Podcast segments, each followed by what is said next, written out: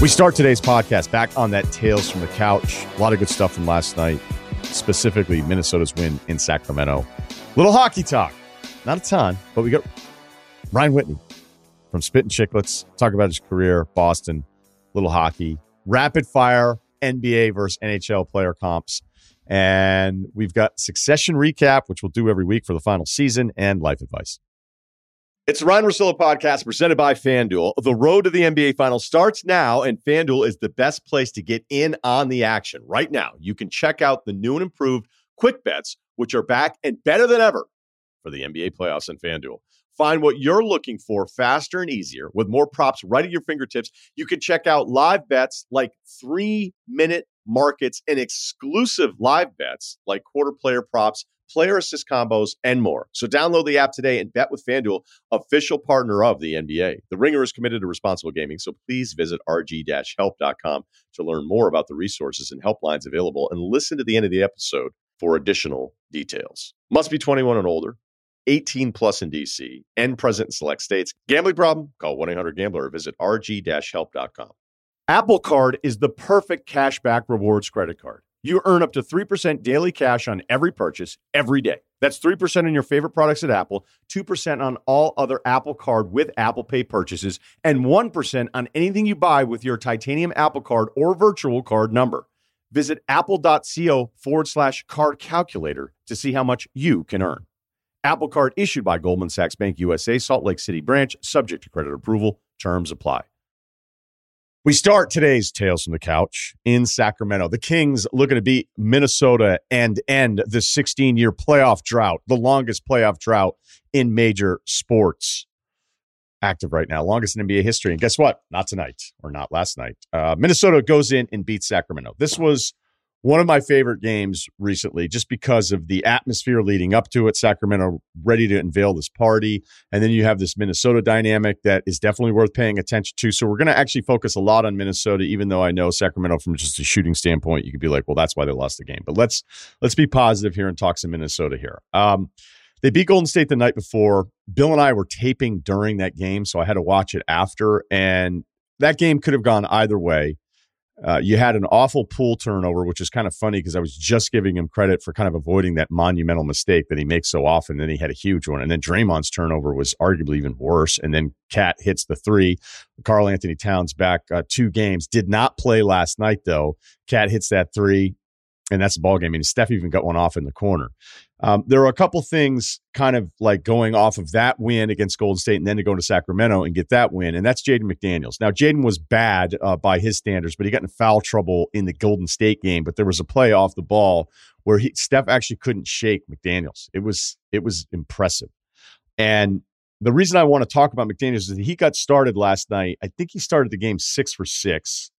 Uh, the nickname going around about him because of his defensive prowess, and it is real. Uh, seatbelt. There's a couple other ones there. Uh, but I'm, I'm telling you, like that one possession with Steph where it was like, wait, you're playing me this hard off the ball. And when you watch McDaniels, it is all arms and legs. It's insane how long he is. And then when you just factor in like the visual of his limbs.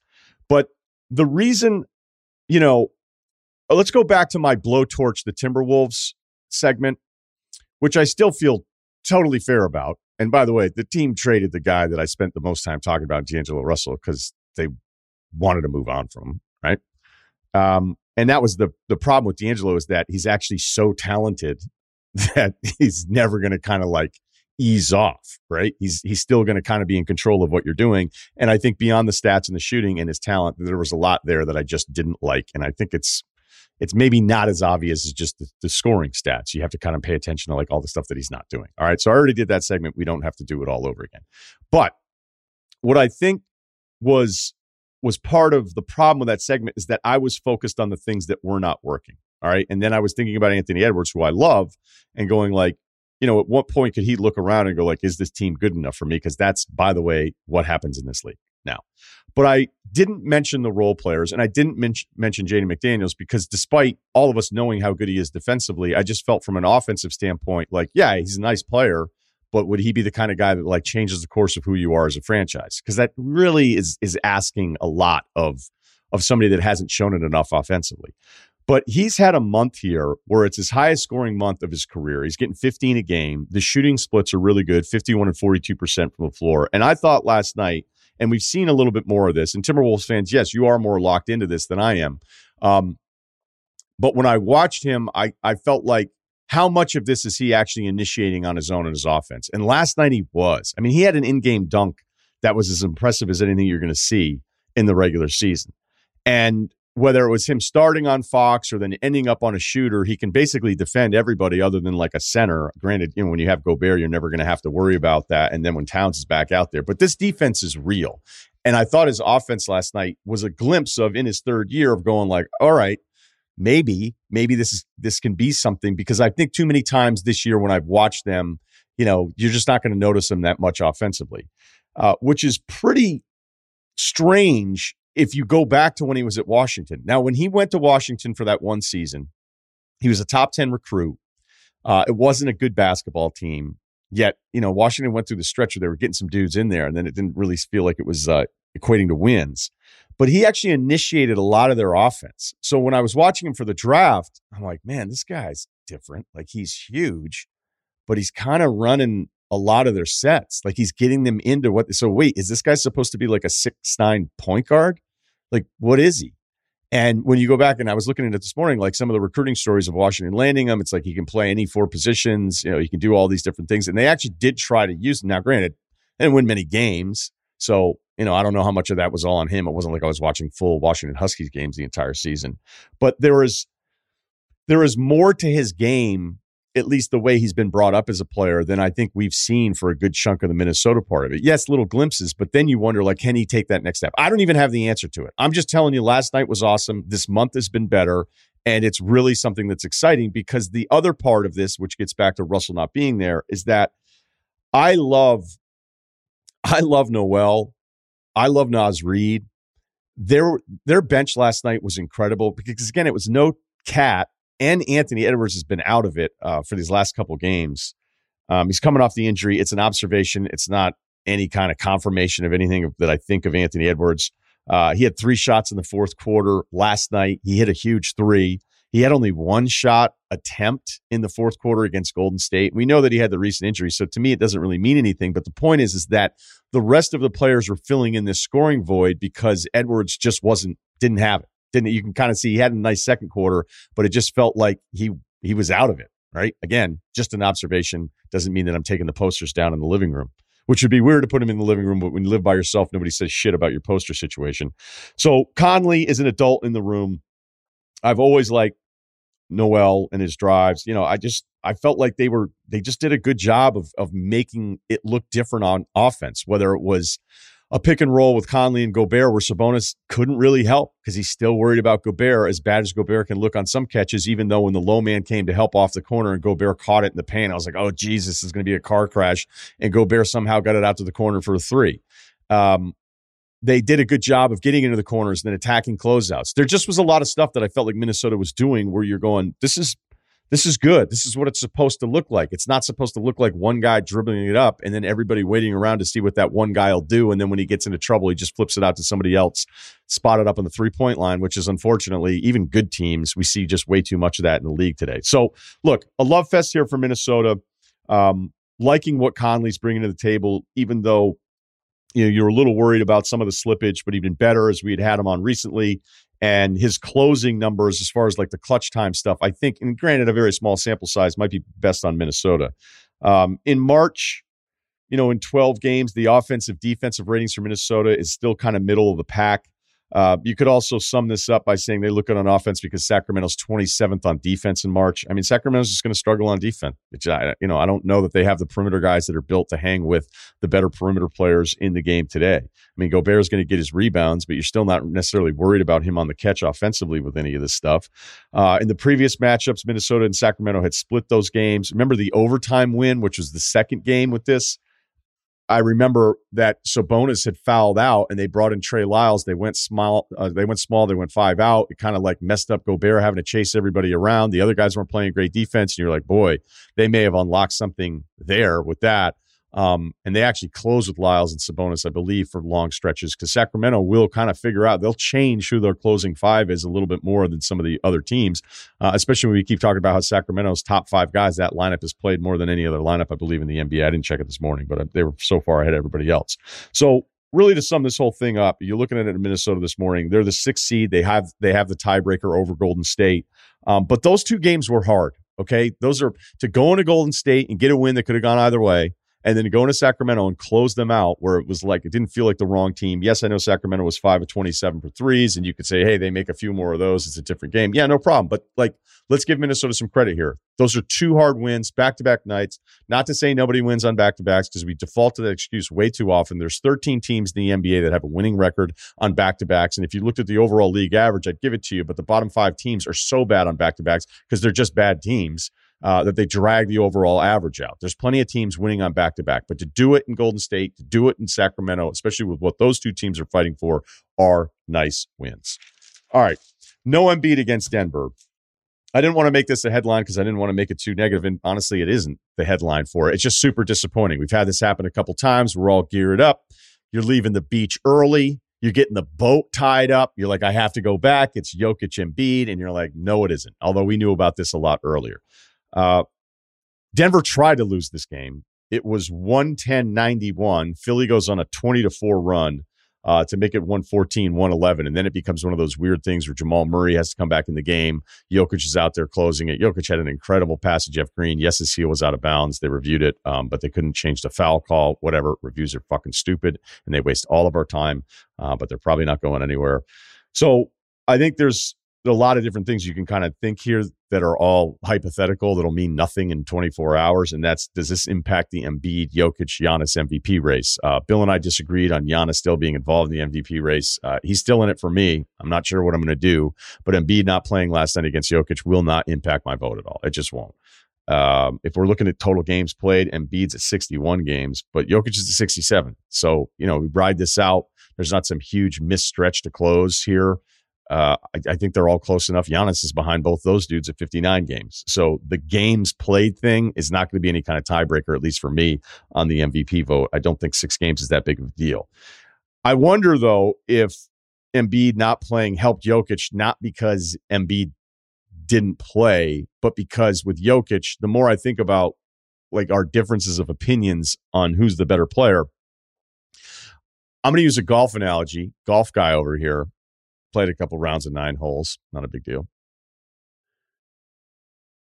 Jokic is the golfer who doesn't really drive it that far, maybe doesn't even land in the fairway off the tee box all that often, you know, but around the green, he's not fucking it up.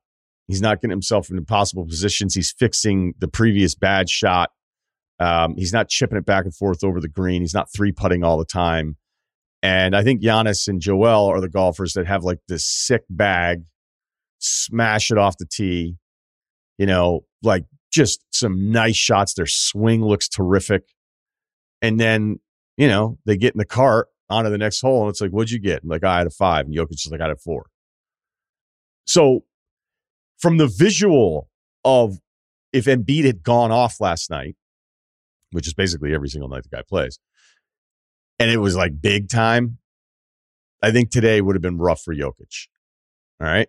Like even in the Giannis game this weekend, which was a great win by Denver, you know, the beginning of that game, when I was watching Milwaukee was doing on offense, I was like, man, I don't know, man, this Denver team sometimes, like sometimes I think they're really good and then sometimes I don't. And I'm not even talking about like the, their bad stretch because because Denver's, you know, figured it out here.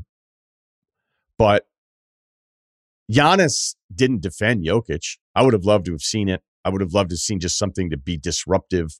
But when you have Brook Lopez, you don't really need to do it. And Bud is like one of the most, and stubborn's too negative a word, but let's just put it this way Bud's not changing what he's doing. So he's not going to have Giannis. And look, Giannis isn't going to defend some of the better players. He just isn't, which is a little frustrating too. But I can also understand that his offensive burden, and honestly, that's very common with uh, most of the stars in the league. It's like we're asking so much of this guy to basically be our entire offense, to be the sun in our offense, and then we're going to have him chase Jokic around the whole time. Like that doesn't make a ton of sense, even if I selfishly wanted to see it. Giannis did strip him twice, though. He did strip him twice. And so then you end the game and you're like, oh, you know, Denver wins it. Giannis wasn't like peak Giannis in that game, but Jokic was 31, 6, and 11. You're like, oh, he had he had 31, 6, and 11. I mean, last night he had 25, 17, and 12, and it felt pretty pedestrian. He now joins Wilt, which is like the new t-shirt this year, joins Wilt the last couple seasons with some of these offensive outbursts that we've seen from all the top guys around the league.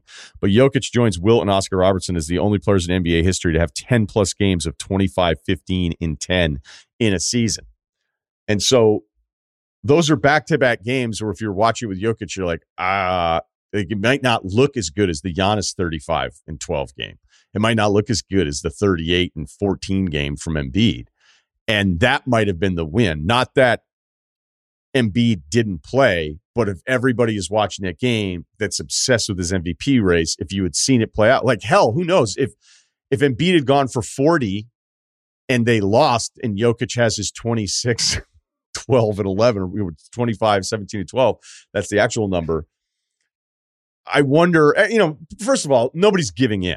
Like if you're so far left or so far right, you're not changing your mind on any of this stuff. Um, and I always feel like the Embiid part of it is a little nastier. And maybe that's because Embiid has lost. And the one year I had a vote, maybe I see more of it because I voted for Jokic last year. And I have no doubt that I, I picked the right guy last season. This year, I'm going to have some doubts about it. But I'd ask this to the Embiid people Would you have been pretty chill if Jokic didn't play last night and Embiid did. So I'm not looking at last night's result going up. Embiid didn't play. Jokic had an awesome game. They won the game. All right, that's a bit of a tiebreaker. It's these are six month awards for me, but I wonder how chill the people saying it wasn't going to be a big deal would be if it were reversed. Okay. Do you know who your eight seed is this morning? It's the New Orleans Pelicans. A week after talking about them being clearly the most disappointing story in the NBA season, uh, they've won five straight, playing Houston, San Antonio, Charlotte, unless you're the Mavs. Uh, they got the nice win last night against the Pacers. Not going to spend any time on that because I was locked into early stuff that we'll get to. So, yeah, wins against Houston, San Antonio, Charlotte, the Clippers, and Portland. Uh, that'll do it. That'll do it for you. Portland's playing Summer League porn lineups right now. Um, where'd that guy go? Yeah. So, check that out if you get a chance.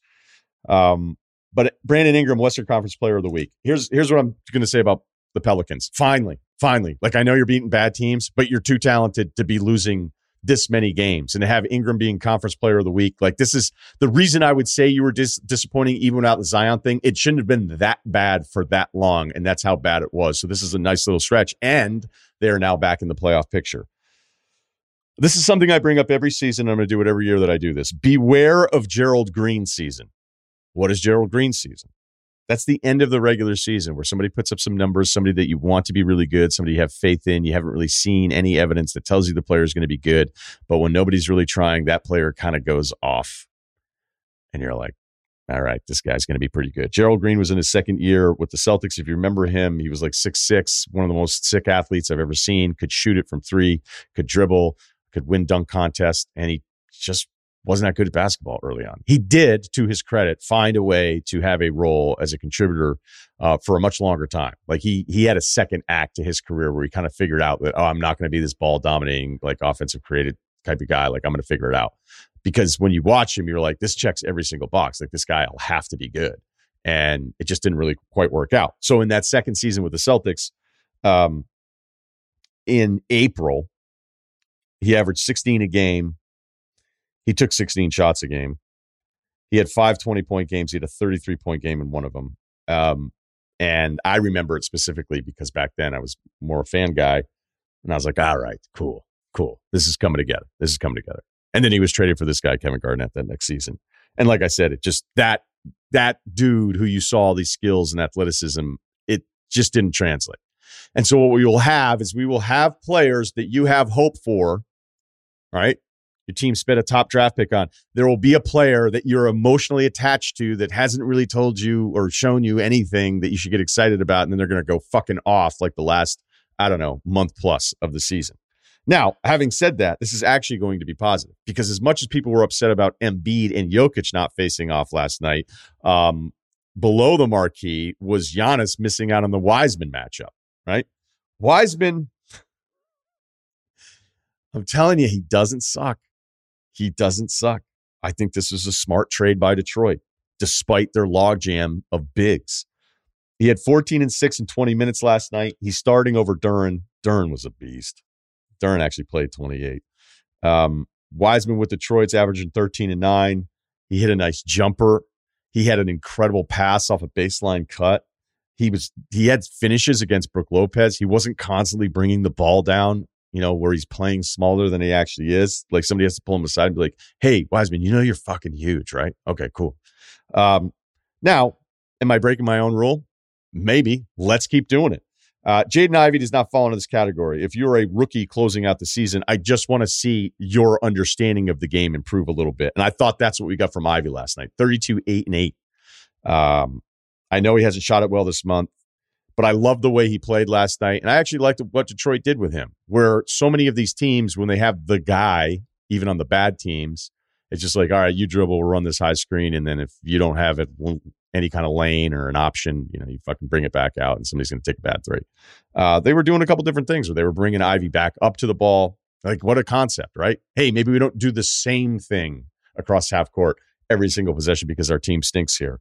Uh, and I thought Ivey, not just the scoring and not just the driving, I think his driving to pass, even some of the stuff I saw in college, like shows that there might be like this this other element to him, just as this kind of ball dominant scoring wing that's super athletic. So, as I talk about just letting one guy dribble the ball the whole time and then figuring it out, that's a perfect segue into the Houston Rockets. Uh oh. No, I'm actually going to be nice. I'm going to be nice about the Rockets because I love what I'm seeing from Jabari Smith. He was really good last night 14, 11, and 6. It's not the 14 points, it's the way he's getting into his offense. Okay. He's getting more comfortable with his dribble, getting into his stuff off the dribble. He's taken 12 shot attempts here in March. He's 38% from three. Uh, it's his best shooting month that he's had, and he was really pretty bad the previous two months. But none of the numbers necessarily matter for me as much as just what my eyes are telling me. Because you know, with Green and you know, with Porter Jr., there's just going to be a lot of standing around. There just is, right? And the knock on Jabari in comparison to Paolo was like Paolo already was built to like get into something off of his dribble. And Chet is this unicorn who I still think is going to be good. But if there was a limitation of why Jabari went third out of all of it, despite the shooting, the form, the body, the defense, and I actually really do like his demeanor. Okay. He looks like he could be a little passive, but I don't. I think this face is fooling us. And is it sounding a little deep? Maybe. Let's get deep. When I watched him in college and he, you, you mess with him a little bit, he would go back at you and he would get more pissed than you would realize. So I think there's actually this this fiery guy in there behind this mask of of looking like he's passive. Now, granted, we have some players that look so passive. I'm like, what the fuck is going on with you? That's not what Jabari is, and I think there's a little bit more. He had a baseline cut where it was a close out to the corner, and he drove it the whole way down and finished at the rim. Um, it's still a little shaky as off the miss, you know, transition basketball. Him running it, I'm not quite there with it, but he is going to have to force the issue, right? He is going to have to force the issue because he's not going to get enough opportunities. And I'm okay with seeing him make some mistakes off of the dribble because I don't want to see him become this player who starts his NBA career getting stuck waiting for somebody else to bail on their drive and then never having that in-game development. It actually brings me back to Jaden McDaniels a little bit because Jaden handled the ball so much more in college than he does in the NBA, which makes sense. Like with Russell, with Anthony Edwards, and now with Conley, it's not like Jaden McDaniels is going to be running your offense. But what you don't want is you become this player at the NBA level who doesn't use some of the tools, so therefore isn't developing them at the NBA uh, at the NBA level. And I've seen that a lot with guys that dribbled more in college that just aren't going to dribble. And then all of a sudden, it's like five or six years, and you wonder where their handle is. So Jabari's going to have to take it upon himself to be special. If he wants to be special, he's going to have to start doing some more of that stuff on the dribble. And I'm okay with mistakes. I want to see him make the decision of, you know, I'm going to be more than a two dribble guy at the pro level. So yes, the Gerald Green stuff it's irrelevant with Ivey. Jabari's 19 years old. I just love seeing anything that looks like growth from him because I want to see him become a really good player. There was a thought though that I had, and it's not there yet, but it is a thought. But what if Jabari comes back next year and he and he looks even better, which is a real possibility. Like I would think it's more likely than less, less likely. This has been Jalen Green's show this year when it's not Kevin Porter Jr.'s. I'm only asking. I wonder what that will be like if Jabari progresses and Jalen, despite how dynamic he is at times and how unguardable he looks at times, if they're like, you know, we're not just going to give you the keys to this thing next year. And Jabari is going to get the keys. Like he's going to be allowed to take it out for a drive. Uh, it's just something I thought about because as much as it's great to like let Jalen make all the mistakes and try to figure his game out, having another guy who was the third pick watch you do it for another season is probably not the best. I'll I'll mention this also. The Knicks scored 137 points. Quickley had 40. And if I called the timeout and I coached the Rockets, I would be like, hey, you guys know that the other guys that don't have the ball are allowed to cut and catch the ball and score, right? The tournament is heating up, and there's no better place to get in on the action than FanDuel, America's number one sportsbook. That's because right now, FanDuel is giving new customers a no sweat first bet up to $1,000. That's up to $1,000 back in bonus bets if your first bet doesn't win. Just go to fanduel.com forward slash Ryan and sign up today to claim your no sweat first bet. Then you can wager on everything from the money line to point spreads to which team will be cutting down the nets. Okay, awful picks last week. So fade these. Give me Florida Atlantic plus one and a half. Give me UConn minus five and a half. So now that I told you to fade them, they'll probably both win because we're kind of like I've been. I told you not to listen to me with the tournament. So bet it, but bet against me, perhaps. There you go. So don't miss your shot at a no sweat first bet up to $1,000 when you join FanDuel today. Just go to fanduel.com forward slash Ryan to sign up. R Y E N. Make every moment more with FanDuel. Must be 21 or older in select states. First online real money wager only. $10 deposit required. Refund issued as non withdrawable bonus bets that expire in 14 days. Restrictions apply. See full terms at fanduel.com forward slash sportsbook. FanDuel is offering online sports wagering in Kansas under an agreement with Kansas Star Casino LLC. Gambling problem? Call 1 800 Gambler or visit fanduel.com forward slash RG. Colorado, Iowa, Michigan, New Jersey, Ohio, Pennsylvania, Illinois, Tennessee, Virginia. 1 800 Next Step or text Next Step to 53342 in Arizona. 1 800 789 7777 or visit ccpg.org forward slash chat in Connecticut. 1 800 9 with it, Indiana. 1 800 522 4700 or visit ksgamblinghelp.com in Kansas. 1 877 770 STOP in Louisiana. Call 1 800 327 5050 or visit mahelpline.org forward slash problem gambling in Massachusetts. Visit mdgamblinghelp.org in Maryland. 1 877 8 HOPE NY or text HOPE NY to 467 389 in New York, 1 800 522 4700 in Wyoming, or visit 1 800 gambler.net in West Virginia. This episode is supported by State Farm. So, look, a little rock hit your dude's windshield on the highway. And at first you're like, what is that? I'm like, oh, it's just a little mark. Nope. Now by the end of the ride, it's a big crack. And it'd been a while. So I check out the State Farm app. I go, hey, this is what happened. And the funny thing is, is I was like, do I want to go app first or do I call old school guy? Probably should call. It's like, let's check out the app. Not only did it take a minute to get done, they set up the glass replacement. They told me the estimate ahead of time, said, you want to go ahead with it? And I was like, now I understand. It's all in front of me, all done. I don't even have to talk to anybody. That's how efficient the insurance game has become. But really, the only words you need to remember are like a good neighbor, State Farm is there. State Farm has options to fit your unique insurance needs, meaning you can talk to your agent to choose the coverage you need, have coverage options to protect the things you value most, file a claim right on the State Farm mobile app, just like I did. And even reach a real person when you need to talk to somebody. The app was so good, I didn't even need to do that. Like a good neighbor, State Farm is there. Learn more at statefarm.com. Uh, we've talked about doing this actually, I think, for a while, and I'm excited because uh, we haven't ever really spent that much time together. It's Ryan Whitney of Spittin' Chiclets, uh, the most popular hockey podcast going with Biz, RA, and Mike. Uh, and he and he joins us now, man. Thanks for finally doing this. I know we've kind of talked about going back and forth. I don't think I'd be a good fit necessarily because I'm not super locked into the season on your pod. So maybe this is the better way to do it. Yeah, I think this is this is perfect. Although we oh. we can stray away from hockey a little bit on chiclets. We get into bashing basketball. You could almost be like the the guardsman for the NBA and basketball as a whole. But we'll have to figure out a little home and home match. I guess I'm just on the road first. All right, perfect. We'll we'll go that way. Um, the first thing I knew that I liked about you was every picture that you have, whether it's like NHL.com or ESPN or whatever, you look like the biggest dick ever. I have the worst, the worst smile going, worst smile in the league.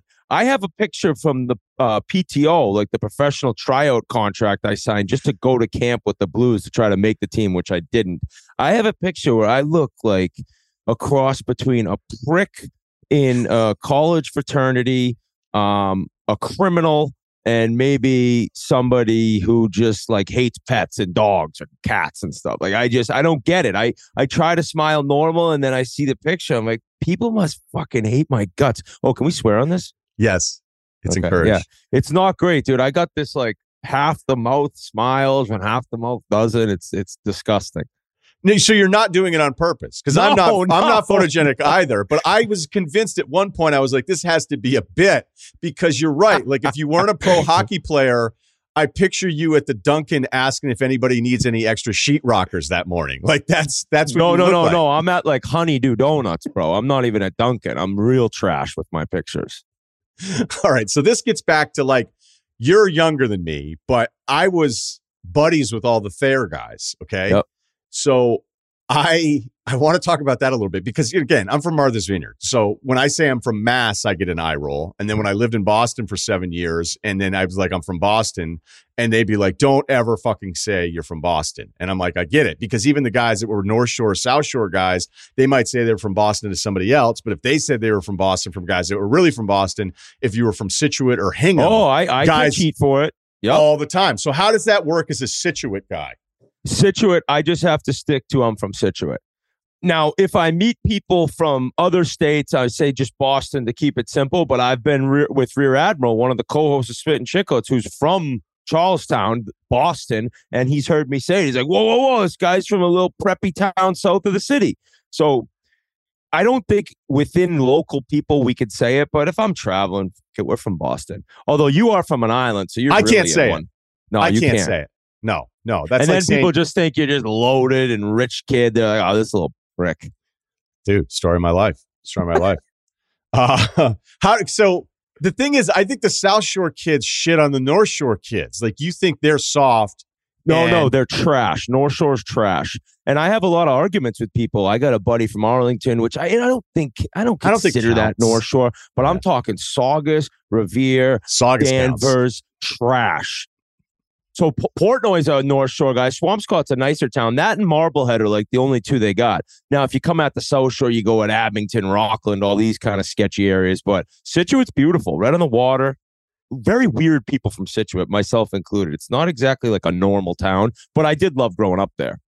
Yeah, I, I think it's actually kind of cool because once I got to Vermont, you know, I went to UVM and it was all North and South Shore kids. And, you know, you're sort of learning about it. And then I'd go back to visit and I'd hang out in Norwell. We go to Hingham, end up in Duxbury. And I was like, oh, this is like kind of cool. They don't have to get on a boat to visit dudes. they can just or play a sport against another like town. Okay, but see, that was the best thing about high school for us in the vineyard is that everybody tried out for every team because like I was on, you know, the I ran track. I fucking hated it because I'd get to school at 8 a.m. and I'd be on a 10 a.m. boat and we'd take the boat over. The track meet would be in the afternoon because the whole thing was based on getting the last boat back. I didn't they think didn't of that. Staying over. So like you had guys out of coming out of the woodworks being like, I'm going to throw the shot put this year just because you get out of class two days a week. It was an incredible, incredible scam. I never thought, I never actually thought about how early you'd have to leave to make maybe a, a game against Marshfield or something. That's true. Well, dude, I mean, we had a conk out of conference where we got our asses kicked. Some kid got 40 on us. And then when Provincetown was the best, I mean, you'd literally put your, your, you'd go to your locker and we were on a 9 a.m. boat driving the whole way up the Cape. And then if we missed the last boat back, which was very possible with the Provincetown game, we'd get McDonald's or Wendy's or whatever. And because we didn't have fast food on the vineyard, you can't have it on the vineyard all of us would just be puking and shitting at practice the next day because our bodies weren't conditioned to it. You're like, this is the best. No class, fast food. And I'm sick the next day, so I get to stay home. Uh, so what ended up like Thayer's a hockey factory. You're a young kid. It's clear you're going to be good. This is a decision you have to make at a young age. Like, how do you end up there? Yeah, so I actually was at Nobles, Noble and Greenough School in Dedham, which is a beautiful campus. It actually has kids live there. There's a prep school that it's all day students. Nobles has kids live there, but they have to go home on the weekend, so it's not full uh, prep. But we had a, I had a girl from Scituate that was a senior when I was in eighth grade. She used to drive me every day. Scituate Whoa, to Dedham, like I don't even know if you could do it now with the traffic, but it was so long that she graduated. My parents are like, "We're not driving you up there." So there it is. Thayer also had a way better program. My freshman year at Thayer, I was lucky enough to make the varsity team. I think all seven seniors got full four year hockey scholarships. Ryan Cox went to UVM. Brooks Orpik, who ended up winning Stanley Cup, playing in the NHL forever, went to BC. Brad Mills, Merrimack, Mike Air, Air star goal UNH. So it was just Jack Baker went to BU. It was amazing. And like getting to make the team was crazy. We were one of the best teams in New England. But um, it was also not too bad. Scituate to Braintree, not a bad ride. They had a legendary coach there, Jack Foley, who'd been so it was pretty cool to get to kind of play at high. I mean, I was playing Pee Wee hockey basically the year before, and then boom, I'm playing against 18 year olds at high level. High school hockey's changed so much around here, Ryan. It sucks. It's like there's junior teams, and there's it's just nothing like it was back in the day. Prep school hockey that was the best hockey around. Okay, and I, I want you to explain the difference. I understand it somewhat uh, just because of the buddy part of it. I get the basketball part where it's like AAU, and if you have enough yeah. size, you're kind of on this list and you're getting offers early. Granted, things have changed a bit now with the NIL and the G League saying, hey, if you don't want to go that route, you can do this. We've had guys go to New Zealand and Australia. But for hockey, like you're you're facing a pretty significant decision at a really young age to just kind of get out of the high school, get out of the cut. like to go juniors and then maybe figure it out and not even deal with college. So you're weighing how much different shit are you weighing and how close was it to going to a different path for you? I was always going to go play college hockey. I mean, every kid in not every kid, 90% of kids in Canada play junior, which is their version of college, but they're professionals. Boom, they're not amateurs anymore. They're getting paid a little bit, not much, but they are pros. Whereas American kids, like I went, you know, my family, my parents went to Holy Cross. They were very big on me going to college. I actually promised them I would graduate college when I left and turn pro early from BU. I haven't done that. I feel bad, but fuck, I'm so busy with the podcast, buddy. You know what I'm talking about. I can't go. I can't even. I wouldn't be able to graduate. I don't think. how many own, credits? Need, how many credits do you need? So I've stayed for three years, but I'm two years short of graduating. So I was a full year behind school wise. I just kept. I couldn't pass Spanish one. College of Arts and Science at BU, you got to pass Spanish. I'm like, what is this? What is the point of this? But here, no, I'm not. They dropped when I was at UVM. They dropped our language requirement after my freshman year, and guys were like, "It's on." Yeah, they probably saw you. They're like, "This kid's never going to graduate if we get if we keep this program." but uh, so I, I, I, my father grew up hating BC. His dad hated BC, so I used to go to BU games. And mid '90s, BU was I mean, they had Chris Drury, Jay Pandolfo. The list goes on and on of these like legendary NHLers. So it was my dream, and then I got I got offered a full scholarship there when I was a sophomore in high school, and boom, I committed right then. I committed so early. Now the shitty thing about that is they've kind of changed a little bit where they can't offer kids too early because what they were doing is they were having eighth graders commit and sports is crazy. The way your body matures, all of a sudden, three years later, the kids aren't that good anymore. And they're like pulling these kids' scholarships. So I think it got a little ridiculous, and I'm sure you've seen it with all the, the, the college basketball prospects. But I never even thought about going junior, and and I look back on it now. I I'm so happy I did college, and even talking to guys who played junior hockey and then in the NHL, a guy like Mark Recchi, Hall of Fame, just a legend. He said, if my son was really good at hockey, I'd want him to go to college because junior, you're on the bus, you're living with billets. Yeah, it's very good hockey, and you got your close buddies, but college you're living in dorms with girls you're it's like you're getting an education if, if you don't make it to the nhl it's it's a good good way to look back or, or, have a have another plan there so college hockey for me and it continues to actually just rise like this it's getting better and better so when you're a BU guy, do you hate BC the most? It was funny hate to me because I actually lived on Comm Ave, like right in between the two schools too. Oh, near like um, what, what I all right. So this is actually gets back to our Vineyard Scituate thing like I remember I was at Davio's with a buddy and I was like 29 and I fucking am still broke and I'm dying. It sucks. Right. Cause I'm like, oh no, I'll be good. I'll be good at this. Like, what am thing. I going to do? Right. Right. And now it's like your buddies are going on vacations. They're thinking about like getting a place in Stowe and you're like, fucking A, like I'm still bouncing checks. And I was talking to a girl at Davio's and she was like, well, Where do you live? I was like, Oh, I'm in Comm Ave because my buddy was making money. He had a place in Marlboro. And she's like, Oh. Wow, Marlboro. And he was like early Marlboro. And so his he was set. And I was like, Oh, I'm on Comm Ave. And she's like, What number? You're like, I'm in the basement. I don't have a bathroom. I was like 1949. She's like, So Brighton. So you're in Brighton. But I was like, yeah, but it's that nice stretch before you get to BC after you get past Cleveland Circle. It's that nice stretch. And she was like, beat it. yeah, yeah, like I go to Great Scots every night. Remember that bar? I, Dollar I- draft night. That was uh I was a little old for Great Scots at that stage. Cause that would have been a that would have been a like, what the hell happened last night? Be like, dude, we were waiting in line at Great Scots. It's the crack beer. I'm convinced. It's like the garden. They don't clear like the the, the whatever the, The pipes. the, yeah, the lines. You end up you have three of them. You're blacked out. I'm like, this place is ridiculous. Wednesday night, Great Scott. But um, yeah, I mean, it was it was an easy decision for me, college hockey, and then now it's pretty cool, like being an alumni, even though I didn't graduate, but BU just got into the Frozen Four, so it's exciting. Yeah, it's a really cool element to the the college part of it because like when I ever I talk to like the BC football guys, I go, dude, I've traveled everywhere now for college football. I think I've been to 60 plus campuses. And the fact that I lived within walking distance to BC's campus on a Saturday and you wouldn't know that there was a game, It's Like- pathetic. you wouldn't know there was a college football game. And I didn't know any better because, again, the Boston part of it for college sports, like if you're in that world, you're super into it, but it also could be invisible to most of the people being like, what's going on? Or, oh, BU's Oh, good yeah. or BC's good. Uh, but I, I guess it's kind of like weird to go to school in a city only because my experience, like I feel like I went to the best college town ever in Burlington. But Yeah, being that's in top s- notch. but being in a city though, and being like a college star, it, just adds this other element to like, you know, we can do the divey stuff with us, but we also kind of have a city here if we want to do that too. I don't even know if you venture because I think a lot of the BC kids never even bothered.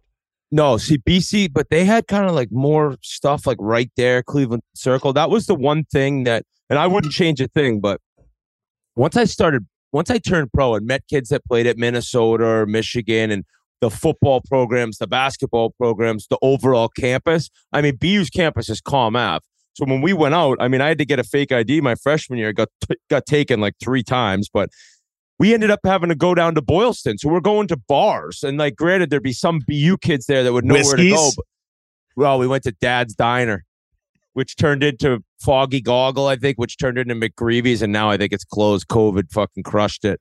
But we ended up we ended up kind of living a city life where I I truly didn't really experience. Like you're talking about Burlington, or I'm talking about Ann Arbor, things that are really college like. I did miss out on that. So looking back, it's like that's why the more college hockey, the more of these big time football schools that get hockey programs, like Penn State's really good now at hockey.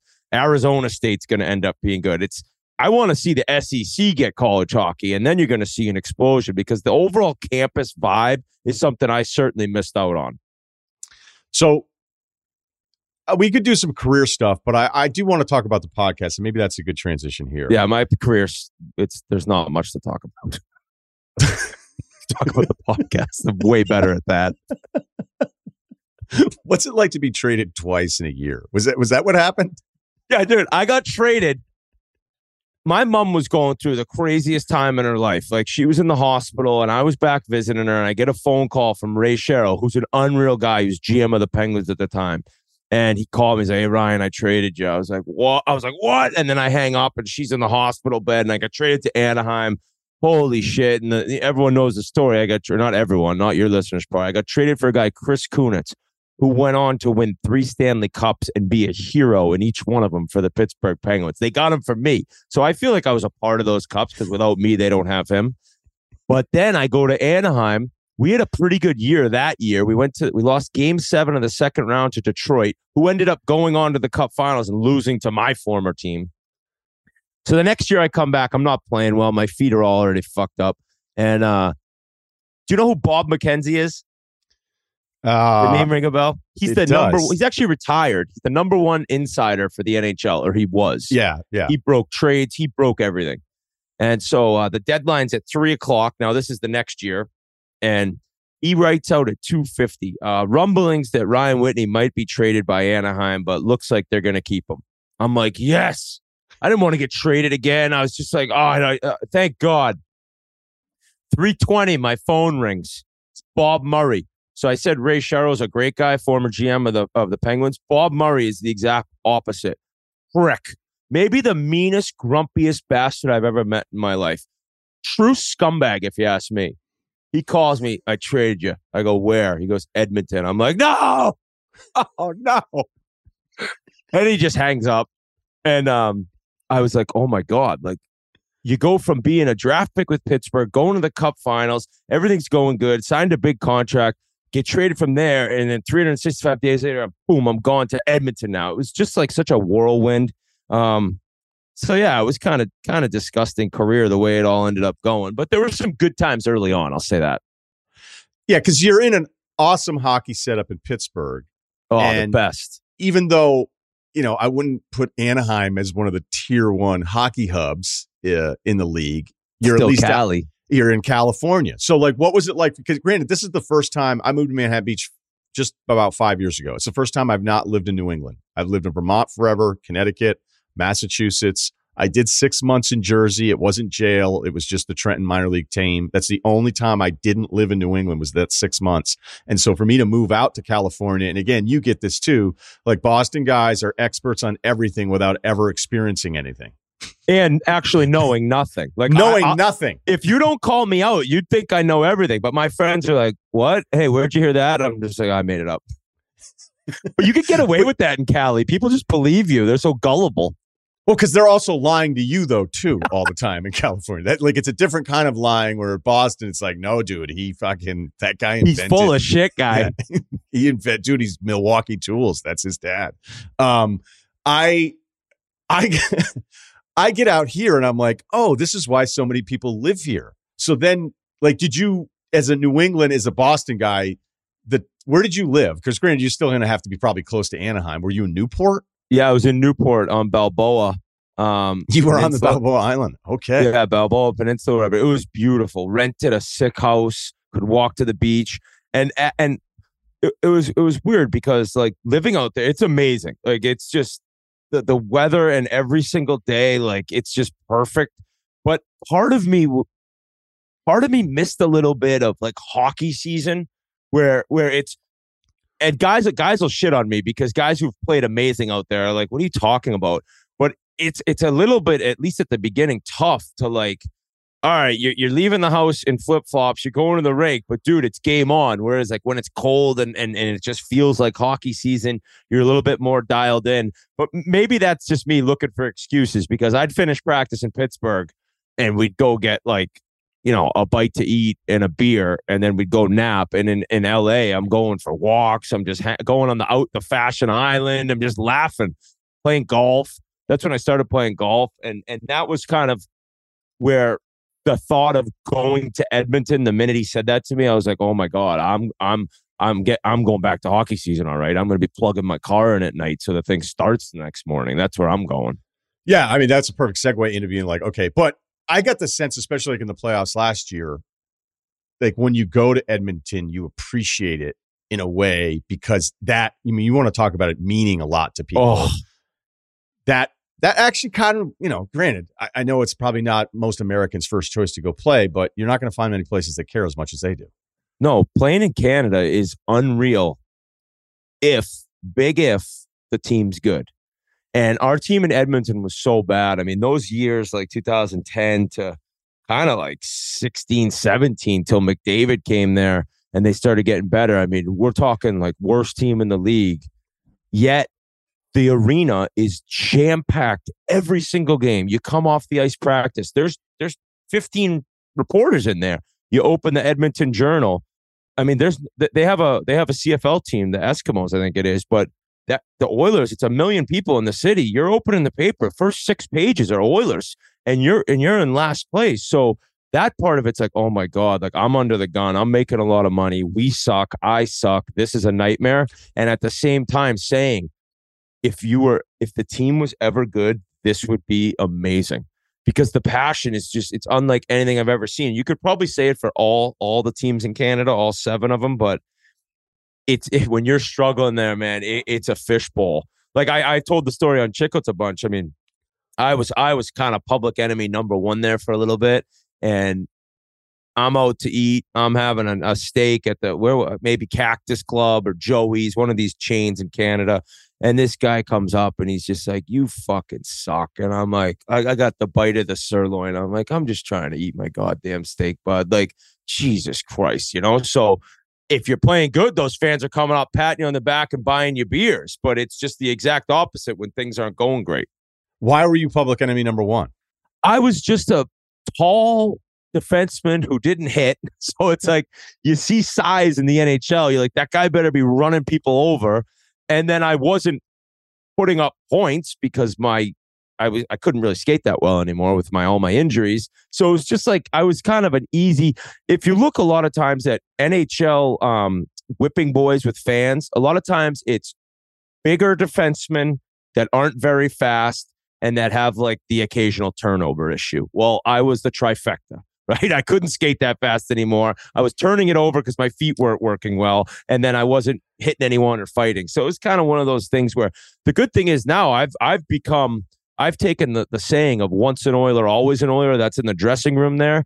I've now like taken over the fan bandwagon of Oiler fans. I speak for all of them. I, I'm waiting till they win a Stanley Cup. So I've actually turned the tides to where besides a few people who still hate me, I'm, I think I'm genuinely pretty liked in the city of Edmonton now.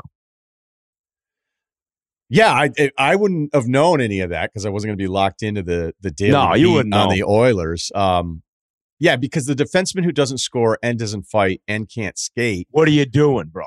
Right now, what are you I'm, doing? I'm name dropping because he's my buddy. Uh, but Aaron Miller, who played at UVM, and then was with the Avs, and I I bring this up like if you and Biz, not that you, you care enough to do it, but like he gets called up right before the Avs win that first cup, but he doesn't dress for the Stanley Cup final. So I think the deal was they were like, you can put your name on the cup, but you're a fucking asshole if you do. And he was like, I won't do it. And they were, you know, because that's the way he is. He's a great guy, but he's a defensive defenseman. He's not going to score any fucking goals ever anything like that. And he's rolling along. And then the Avs trade him and Deadmarsh for Rob Blake. And they didn't even need Rob Blake.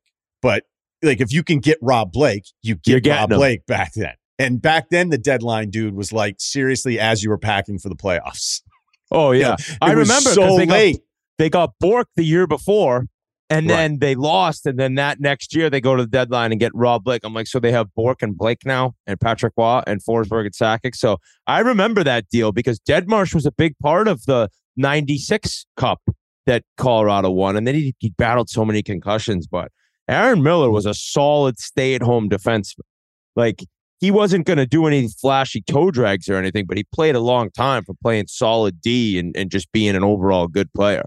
Yeah, right. And he gets traded and then they go win the other cup. So he's like, find somebody else in the major four sports that's that long in between being sandwiched without actually winning any of the cups. And like that's back when you know that's that's kind of the Burlington summer and becoming buddies with the different dudes is because if you played at Burlington or if you played at UVM and you were with a team or you're in the you know you're in the minors and you're up at St. John or you're at the Lumberjacks in Cleveland I think it was back yep. then and all those guys would be like I might as well just go back to Burlington for the summer and then they're like Russillo's still here you know and I stayed like another four years because I was like I have no idea what I'm doing with my life so I'm bartending so of course I'm going to be friends with all those dudes and uh, you know, I, I remember that series in particular because like Aaron and I are watching the Avs go on that run, and I'm like, "Who are you rooting for?"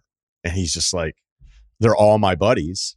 I fucking love those guys." But I'm like, "What are we gonna do? Root for the Devils?" Like I can't do that. I can't root for the Devils in this series, and it oh. and it sucked. But you know, Aaron. Anyway, I mean, everybody that's ever played with Aaron or knows him just knows he's like the greatest dude ever. So you know, yeah, everybody I've heard great things about him. And I also I was there. I was when I was watching the Pittsburgh Penguins play the Red Wings in the Cup final after I'd lost to the Red Wings the year before. All my friends, I was like, I love these guys. Like, I want them to win the Stanley Cup, but just not this year. Like, even though in my brain and I was saying like I want them to win, like it, like there's just a part of me that's like I don't want them to win and then they won. And then it was me and uh, Ryan Malone was a guy, and this other guy, Colby Armstrong, who'd been there and then weren't there for that thing. And I remember calling those guys. I got wrecked that night too. I was just like, I can't believe this. Like I'm watching all my friends lift the cup. I was I was with them three months ago. It's just I I feel what Miller went through. Yeah, because you and Biz were terrific on the Jonathan Quick trade, and you know you you look at somebody, and this is actually uh, the irony of this. Of those you know who aren't locked into hockey is is Rob Blake, the defense we were talking about. That my buddy was traded for is the guy in charge of the LA Kings. I don't think many GMs in any sport would move on from an icon like Quick with the two cups, knowing that he thinks they're actually better now. And the Kings have kind of turned things around here. Again, I'm, not watching it every single night. They like, look good. You'll laugh, but like there was an Oilers game on the other night, and I I had one NBA game on on one TV and another TV, and I was like, oh, there's not a third NBA game on. I was like, I'll just throw on the Oilers because I I actually just you know I like it. And 10 minutes went by. I was like, you got to turn this Oilers game off, man, because you're not fucking watching any of the NBA stuff. Like you already know all the stuff over here. And like this, because it has no reviews or commercial breaks, like you, you can't stop watching the tape to tape skills of Draisaitl. So oh, it's crazy. all right, let's let's talk a little McJesus here. Give me the equivalent of who McDavid is in other sports and what this guy's doing right now.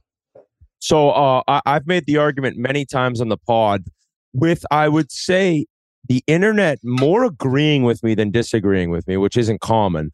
I think he's better at hockey than any other athlete in, in the world is at their respective sport. Um, the Even Serena? well, currently, I mean, okay, Serena, okay. Serena probably back then was better than. I mean, just I making sure. Very, very. Oh, I'm saying current. I'm saying current. The best argument would be Ohtani. the fact that he's hitting and pitching, it's that that would be one that I'm like, okay, I got to think about this. But this guy is doing things that we haven't seen done since Mario Lemieux. And Crosby came into the league, and I saw him. We were rookies together, and it was just a different game and a different sport and a generational player. And now McDavid, I mean, he's he's crushing Crosby's career numbers. I mean, he's he's got 140 points this season. He's got he's got 60 goals. He's the best passer in the league.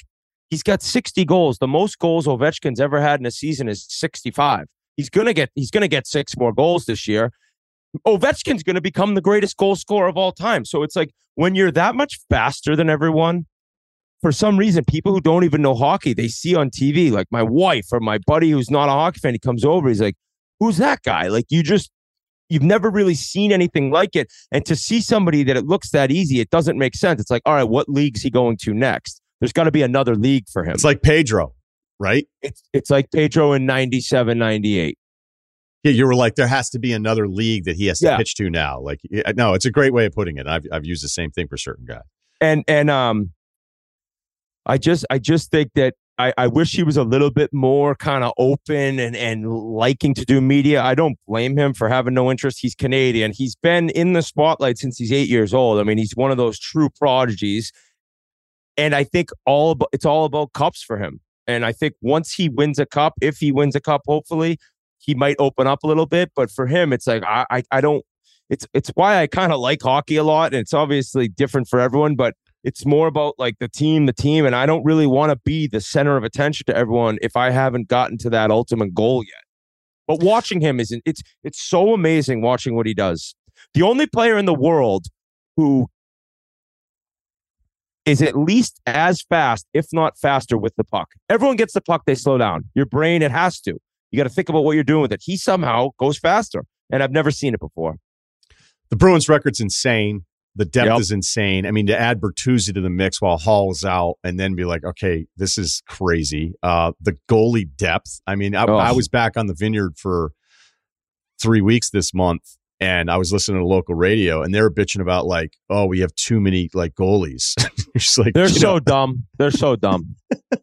they don't know anything. Well, you're not gonna you're not platooning your goalies in the playoffs. I would think even I know that, but your sport is weird in that you can have this record where they might not even have 15 losses this season and you still don't know what's going to happen in the playoffs. So let me just ask you, like, give me your full, because I don't like, well, if they don't win the cup, that means none of this matters. Are they actually this nasty? Are they as nasty as their record is? And does that mean you think they're just going to roll through the East? Yes, they are. They are as good as uh, advertised in watching all these games. It's like there's the depth. They have three number one defensemen, maybe two number ones, and then like a number t- one and a half or two. But like nobody has that really. And what you said is interesting though. Like that, the NBA, like a team like this in the NBA, like they're not losing first round. Tampa Bay did this. They pretty much did exactly what the Bruins are doing in 2019 and lost in the first round. So that's the scary part. And I think that's why hockey fans, even and, and Bruins fans, I should say, they're they're comfortable. Um, they're they're a little bit cocky, but in the back of their mind, they all know, okay, we get the Islanders, and the Islanders have this amazing goalie, top three, four goalie in the league. Like, what if, what if we we we lose game one and then he gets hot? It's just like hockey's so fucked up that you don't know. Having said all that, I'd be completely shocked if they don't if they don't go to the cup final. I really, I really would be. I think that they're gonna win the first round. Then they have Toronto or Tampa. That'll be super difficult. And then you're looking at like Carolina or the Rangers or maybe the Devils, but they're better. They're that much better than everyone else. Where I would be surprised if they don't go on a run this year. And the main thing is they have this like leadership with Bergeron. Patrice Bergeron is like who you'd kind of want your son or daughter to play hockey like if they played. Just like it's never cheating for offense. It's it's it's it's never like taking care of a teammate.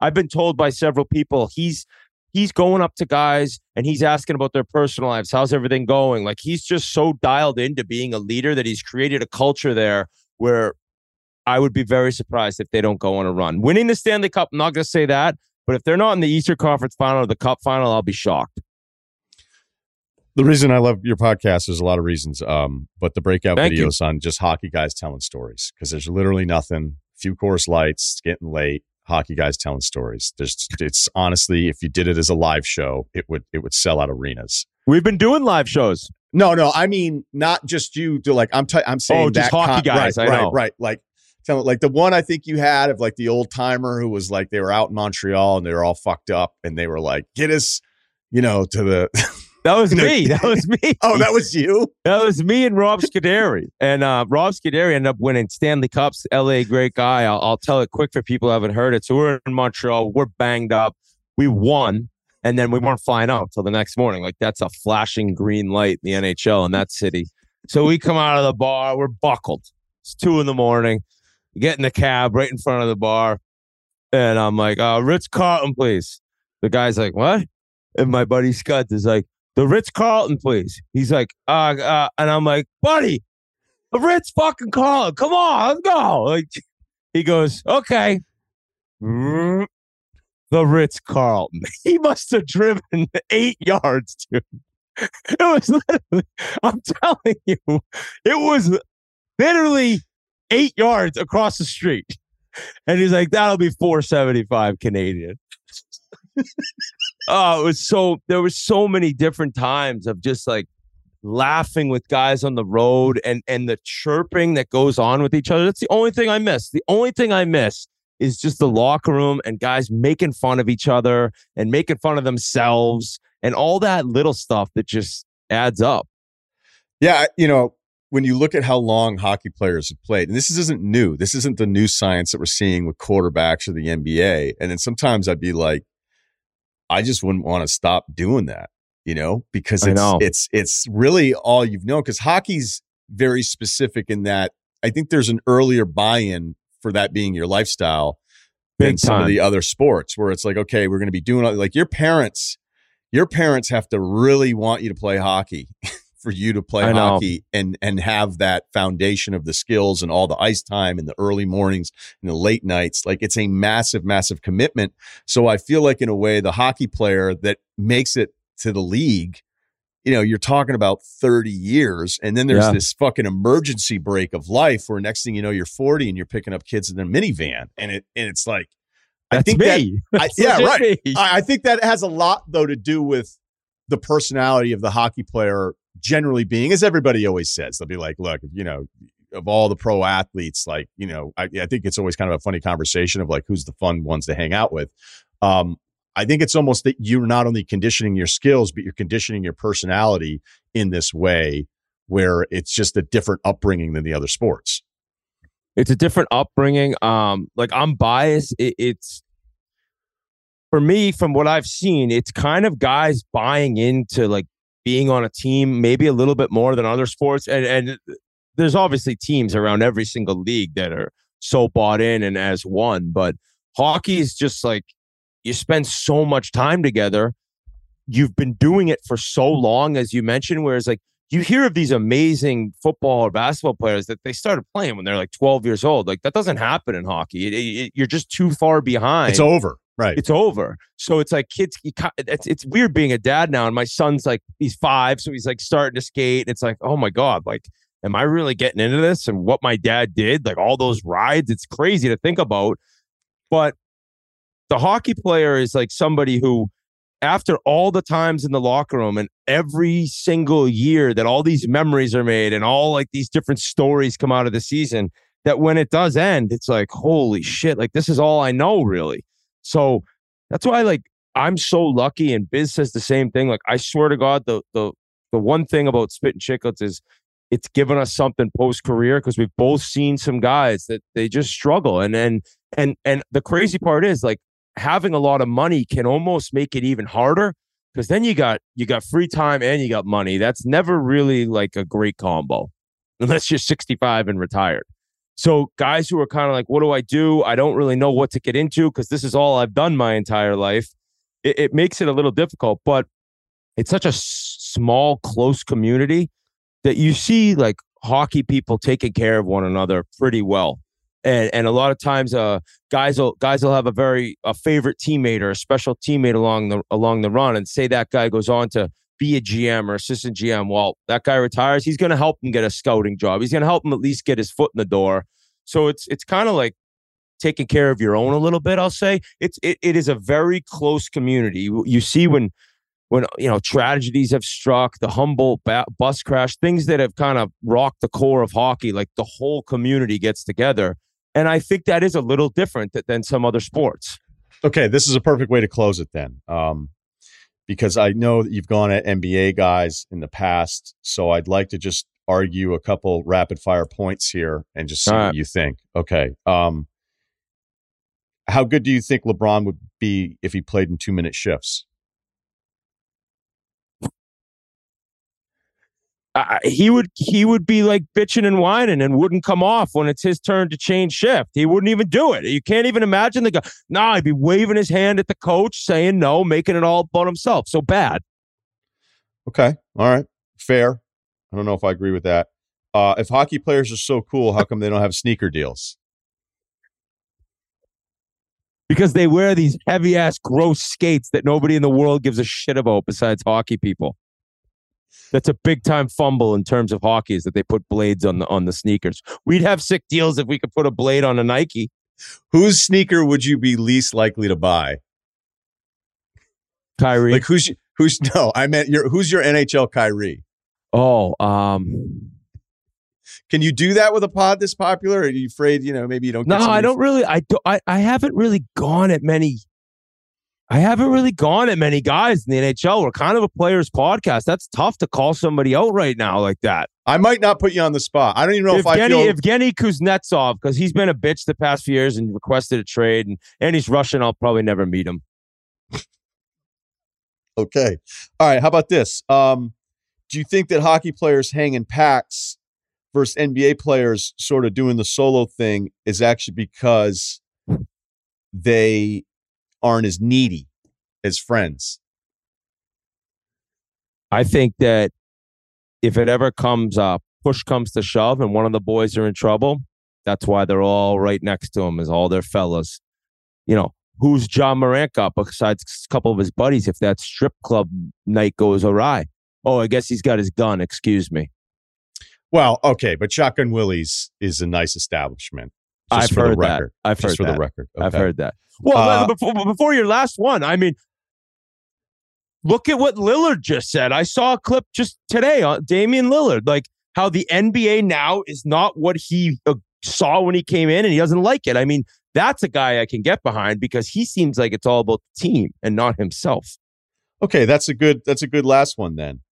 Uh, do NBA players asking for trades, does that actually tell us that NBA players have more self confidence than NHL players? Yes, Yes.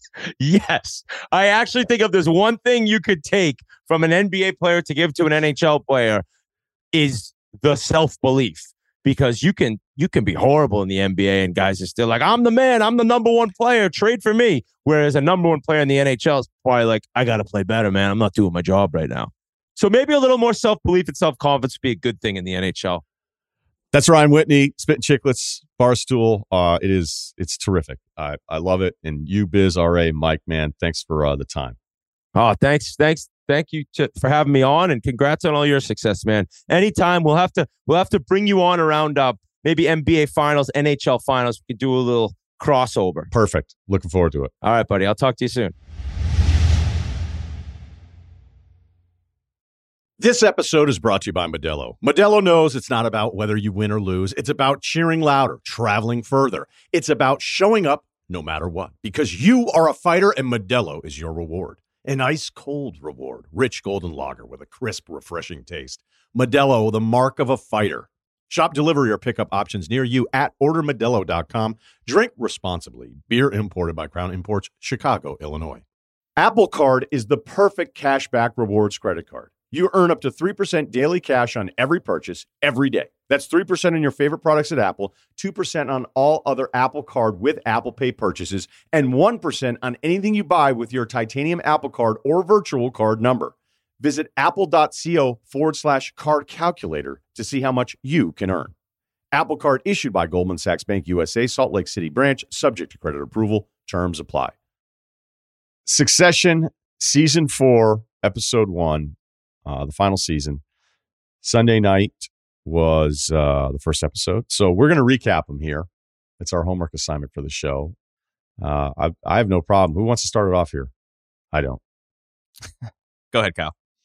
Oh, okay. Um, I think everybody's the highlight of everybody's episode was discussing brothers and, and just the Tom the Tom and Greg dynamics. It's just been a joy to watch and, and have it grow and and all that stuff. And, and it seems like these guys are a little big for their britches. I'm sure that'll come back and get them at some point in this final season. And then the other thing I would say is uh, my fiance, who's really just could not could not care less about about the show. She always says she loved the music, but she's on her phone, she's on her tablet, she's playing fucking Animal Crossing on the Switch while while I'm watching. I was like, I have to do, I have to watch this when it comes out on Sundays, blah blah. blah. And she asked me yesterday if we could watch from the beginning because uh, the end of the end of the episode where uh, Logan had one of his one liners that uh, he looks like a ball sack in a toupee, and she just fucking lost it. It was enough that one liner was enough for her to be like, "Can you watch this from season one with me?" And I said yes. So she's she's in on the one liners. She liked ball sack in a toupee, and uh, yeah. That was great. I have I have one different one liner that I like to throw out there. I mean, just tough episode for for Greg's love life, but I mean, Bridget random fuck was one of one of the best lines of the entire episode.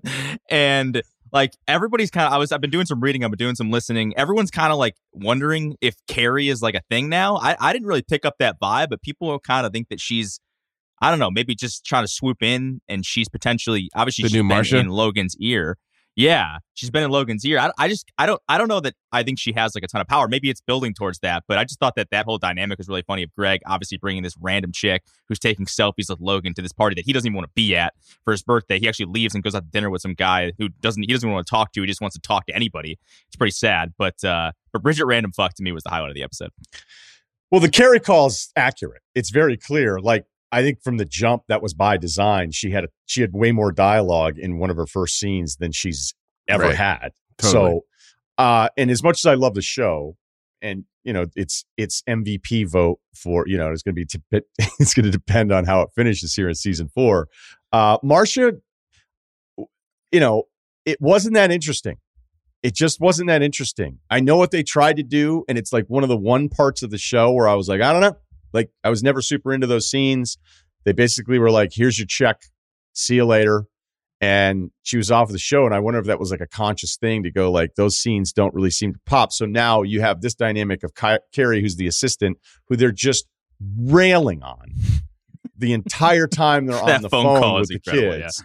I mean, they're just destroying her, and she's like, "Hey, what's up?" Now, yes, uh, Zoom has denied thousands of bros in the office from walking up to each other whispering, The disgusting brothers. I need to know the origin. I need to know the writer's room. Where, there had to have been from one of the writers who had a story, some guys from like a summer house that they right. had. And they said they were the disgusting brothers and now it gets to play out for everybody. It doesn't make any sense. It's so stupid it's and stupid. i can't i kept rewinding it over and over again. Greg is like he is it's like Zach LaVine on a drive where i'll be like what did did that just happen? And then i rewind it because i want to make sure i saw what Zach LaVine just did. And like I was watching season three leading up to it. So you know when Tom is pissed at Greg again and he gives him the shitty office that he ends up trashing later. right. And he's like, Greg, here's your new office. And Greg goes, I mean, uh, it's not very nice. and, and, and if you read about the way like they do, eh, you know, Culkin's character, they were like, hey, do more improv, you know, do it more. It it is the rare show and the part of it's the way I believe from what I've read and, and how they'll do it. It's the rare show where it doesn't feel like actors are reading a script. It doesn't. And the awkwardness crushes all the time. Again, back to season three, when they find out that the investigation that the that the evidence isn't actually that strong and they're all having champagne, right? And Tom's this is before he trashes Greg's new office because he he's excited that he doesn't think he's going to go to jail. Um, the character, one of the characters is raising the champagne um, is it Carl? Carl's the yeah blonde guy, right? Yeah, right. Who played Sledgehammer? Um, wicked old reference. He he raises like I didn't even notice it the first time around because that's how the dialogue flies around. He raises a champagne glass and goes, "Take me home, country roads," and, and, it doesn't have it doesn't make everybody else is talking. He's being ignored. He's in the corner, and he raises it up, and it's so awkward. It doesn't make any fucking sense, and that's actually why I think this show, when people watch it, they like it because it feels like something different. It actually feels like you're just watching these people talk and the way they've grown as a cast where they kind of know each other's beats after these seasons it's pretty rare stuff. Carl actually has my favorite, where one of my favorite lines in the entire show. Remember when they're in Turkey and like they're in that hostage situation, and he just says to everybody, he's like, "I don't want to alarm anybody, but I'm currently having a panic attack." Yes, one, of, one, one, of, the best lines in the entire in the entire. I, I kind of love Carl, even though he's like a minor character.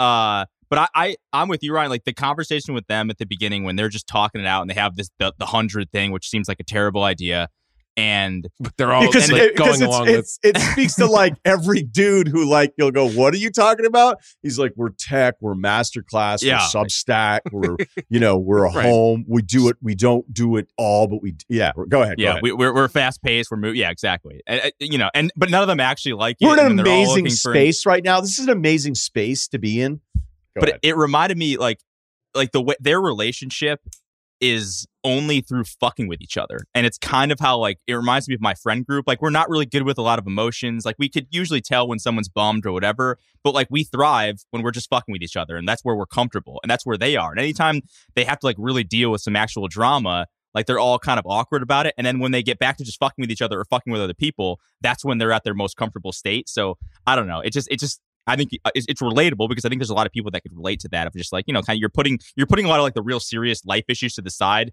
just to get a couple jokes off. And uh you know it's it's it is the dialogue between those three is just kind of the best part of the show. And then obviously Greg and Tom. It was great because it started out like you said like we're like all right where are these guys at? They're in like some I don't know what is it like a rental house or something meeting doing this business that nobody wants and they're like ah, I guess we'll just get some Saudi money. They're like off to a horrible start, right? They're like they're making these I don't know if they're Saudis, but they're like what did he say? Is like tell them to to shove the, those 5 minutes up their human rights violations or, or their human rights track record. Find a reporter put the cigarette out on or something. What was that? Yeah. it was just like, like yeah, exactly. So it's like they just they really started off quite terribly and uh and it, they were just kind of waiting for one person to be like should we like it's like people like, should we go do something else? And we're all waiting for for somebody to be like, hey, should we just go do the other thing that we really want to do? And they're like, yeah, yeah, no, let's do that. So that was that was a it was a, a strange start to the episode for them, and uh, I really didn't know. I was like, they're really we're gonna watch them build this fucking media whatever company. I'm I'm glad we don't have to watch them yeah. do that. I have I have three things real quick um, that I that are questions for you guys. So what are these three things? Well, no, I, I just cause, just because like maybe maybe it went over my head. Maybe I don't know. First and foremost, uh, how the fuck did they come up with ten billion dollars? Was anybody else doing the math on this to buy Nan's company to buy the Pierce thing? Everyone have, gets they three. Have, they I have think. like two point. I don't. I thought they had like two point five million or billion liquid. I just didn't understand how they got to ten. Borrow money.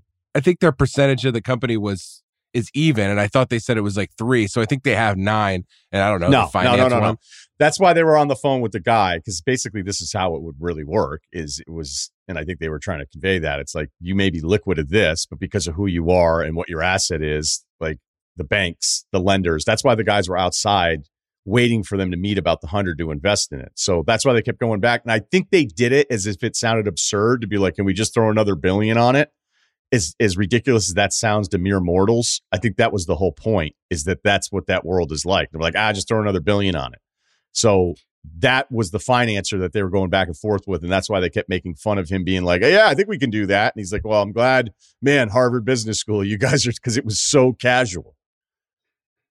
Does that make Point- sense? So that guy works make for the sense. bank, or that guy's like a fucking agent for securing a loan. Like not. I think he's just their bank. point man for financing. Yeah. Um, qu- uh, question two, Tom. I Tom just he's playing both sides clearly right now, right? I mean, he just he went behind Logan's back. He didn't get the answer I think that Logan wanted when he was asking about am I good without Shiv? And he's like, yeah, if we're good, we're good, right? Like, and which is Incredible non-answer. yeah, like, complete non-answer. Uh, I don't know. I just I think Tom's my favorite character in the show just because Easily. he he's hilarious obviously the relationship with greg but also he has like this really like emotional there's like a real emotional depth there where i kind of feel bad for him more than i think any other character because he's just i don't know what his purpose is like he's he clearly loves shiv she doesn't love him back but she kind of does but it's never going to really work out and then he also doesn't really have a job unless he's married to shiv so i just love the tom dynamic but it sounds like he is he trying to kind of play both sides here again?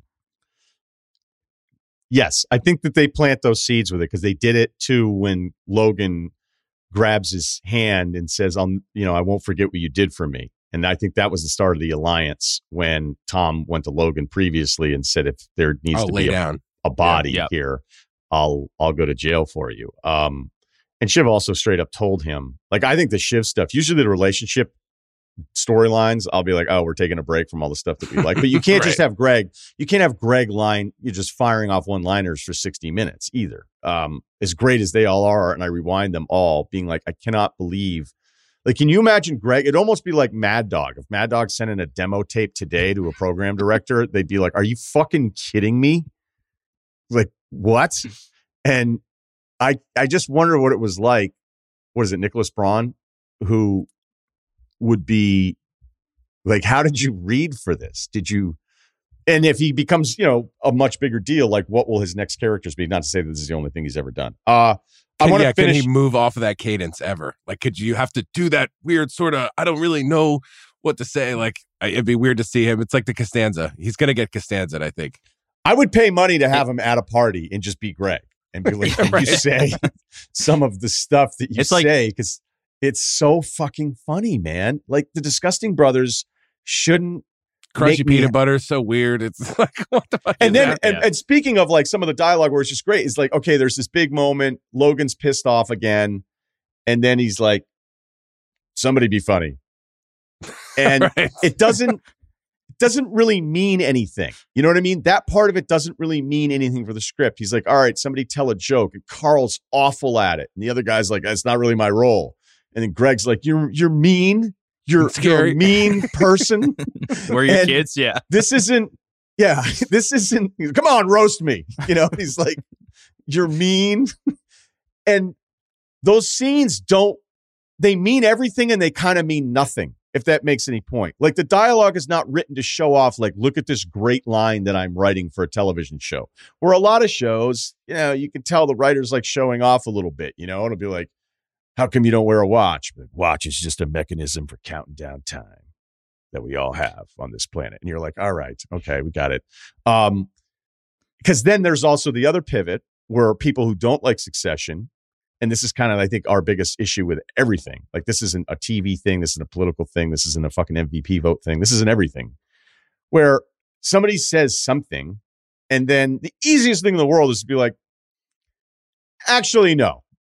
Here's what here's why this isn't good. Because if you wanted to, take apart Succession and go, I don't know, like Logan was mad about a deal, and then the kids are mad at each other and they make fun of each other, and then we just do this for 50 episodes. Like, what is it? And I'm like, I don't care. Like you could you could just you could knock Succession down by trying to just focus on like packaging it in a way where it's it's not that great. But I don't know. I watch a lot of TV, and to me, this is this is a special show. That's why I think it ha- it has to end here because you can you can. I just don't like TV shows that go on forever for the sake of going on forever. Sure, could could they write like four more seasons of just like the kids fucking around with their dad and like trying to get one over on them, and then there's different relationships, and then they come back and sure, but like I don't know. I, I just don't know that it, I would I would enjoy it. I would watch every episode and be happy and laugh every single time. But this feels like the end point. Like you have to figure something out right now. Like this is the this is the point where of, of, sort of no return. So I do like that they're sort of ending it here. So to your point, like yeah, all right, they have a formula, they clearly stick to it. But I like that they're just like, all right, we could just drag this thing out for ten seasons and make a bunch of money and people watch it. But this is like a natural ending point. Um, the one thing you mentioned though about that about like Brian Cox and like how you know how how uh how he's I don't know that that scene like it doesn't really mean anything in the grand scheme of things. I actually do think it does though because it just shows you how bored he is with these fucking people. You know, like he doesn't none of this Matt. He just he doesn't. He, he, the only thing that he ever gets you know up for in life is like making a deal and fucking people over. He doesn't really like people's company. He doesn't. He doesn't. Even his kids. Like, he's just bored with everybody in the room. So when he does that, I think he's just trying to like be like, hey, it, it, it, it just goes a long way into showing like how weird his life is and how little like you know interaction he has with people and how much he doesn't really care about that stuff yeah, you could see how much he missed the dynamic of just having the kids in there because at least his like Roman would say something fucking funny to him if he asked him to, you know. That would have like I think that was probably yeah, him wishing Roman was there. So you could just see him like the first time he's like he doesn't have any of them, or it's just like, well, now what the fuck do we do? So um yeah, I'd like to see how that goes. No, that's a good point. It's almost like he's been downgraded. You know, like the team, all those guys are side guys. Now they're the main guys. But you know, when you, you know, again, I sort of I'm like when you look at scripts, um, you know, because I just I'm like, hey, I'll make fun of myself for myself. You don't need to, but you know, a lot of times we're like, okay, what was the point of this? Like, what? Why did? Well, okay, well, this is setting up this, and this means this, and this is a tease into this, and you're going to see this builds attention here, or whatever. Like Succession could just go. This doesn't have to actually like be a seed for something else. It's just, it's just Logan and this dialogue that works in a way where again i don't feel like i'm watching a tv show. I don't feel like i'm watching um, anything beyond you know some people i like and some people i don't like talk to each other and i just think that's pretty rare.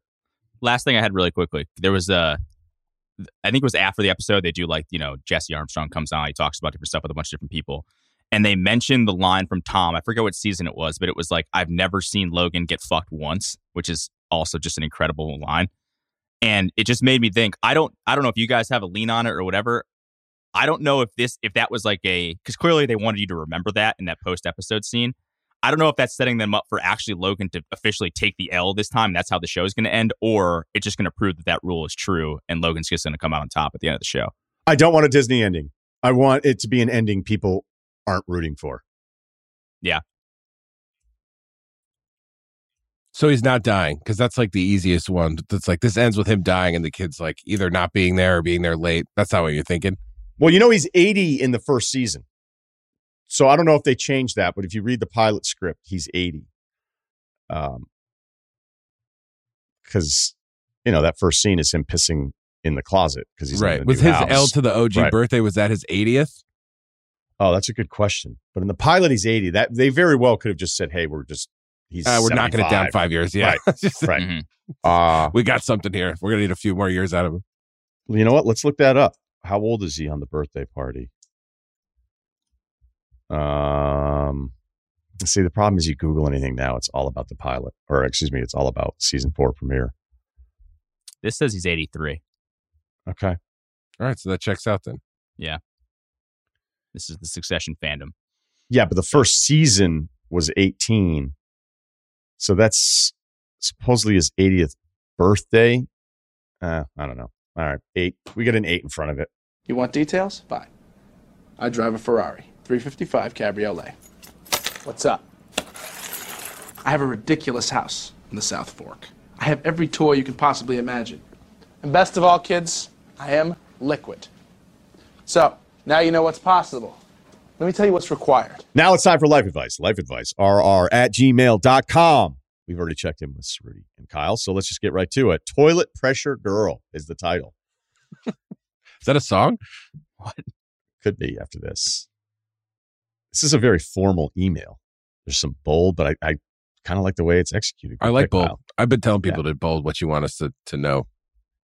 Uh, yeah, but don't start bolding everything because then you're just going to get lost in a sea of bold. I agree. Yeah, it's like people that like have like different colors for different like color coded emails. It's like what what happened here? But anyway, I digress. Okay. Uh, here we go. Hey, Brain Trust. This might be the biggest mind fuck you've ever heard. Come on. The biggest? 5'10 on a good day, 160, 225 bench. My game is comparable to a poverty stricken man's Rajon Rondo. That's funny. I like that.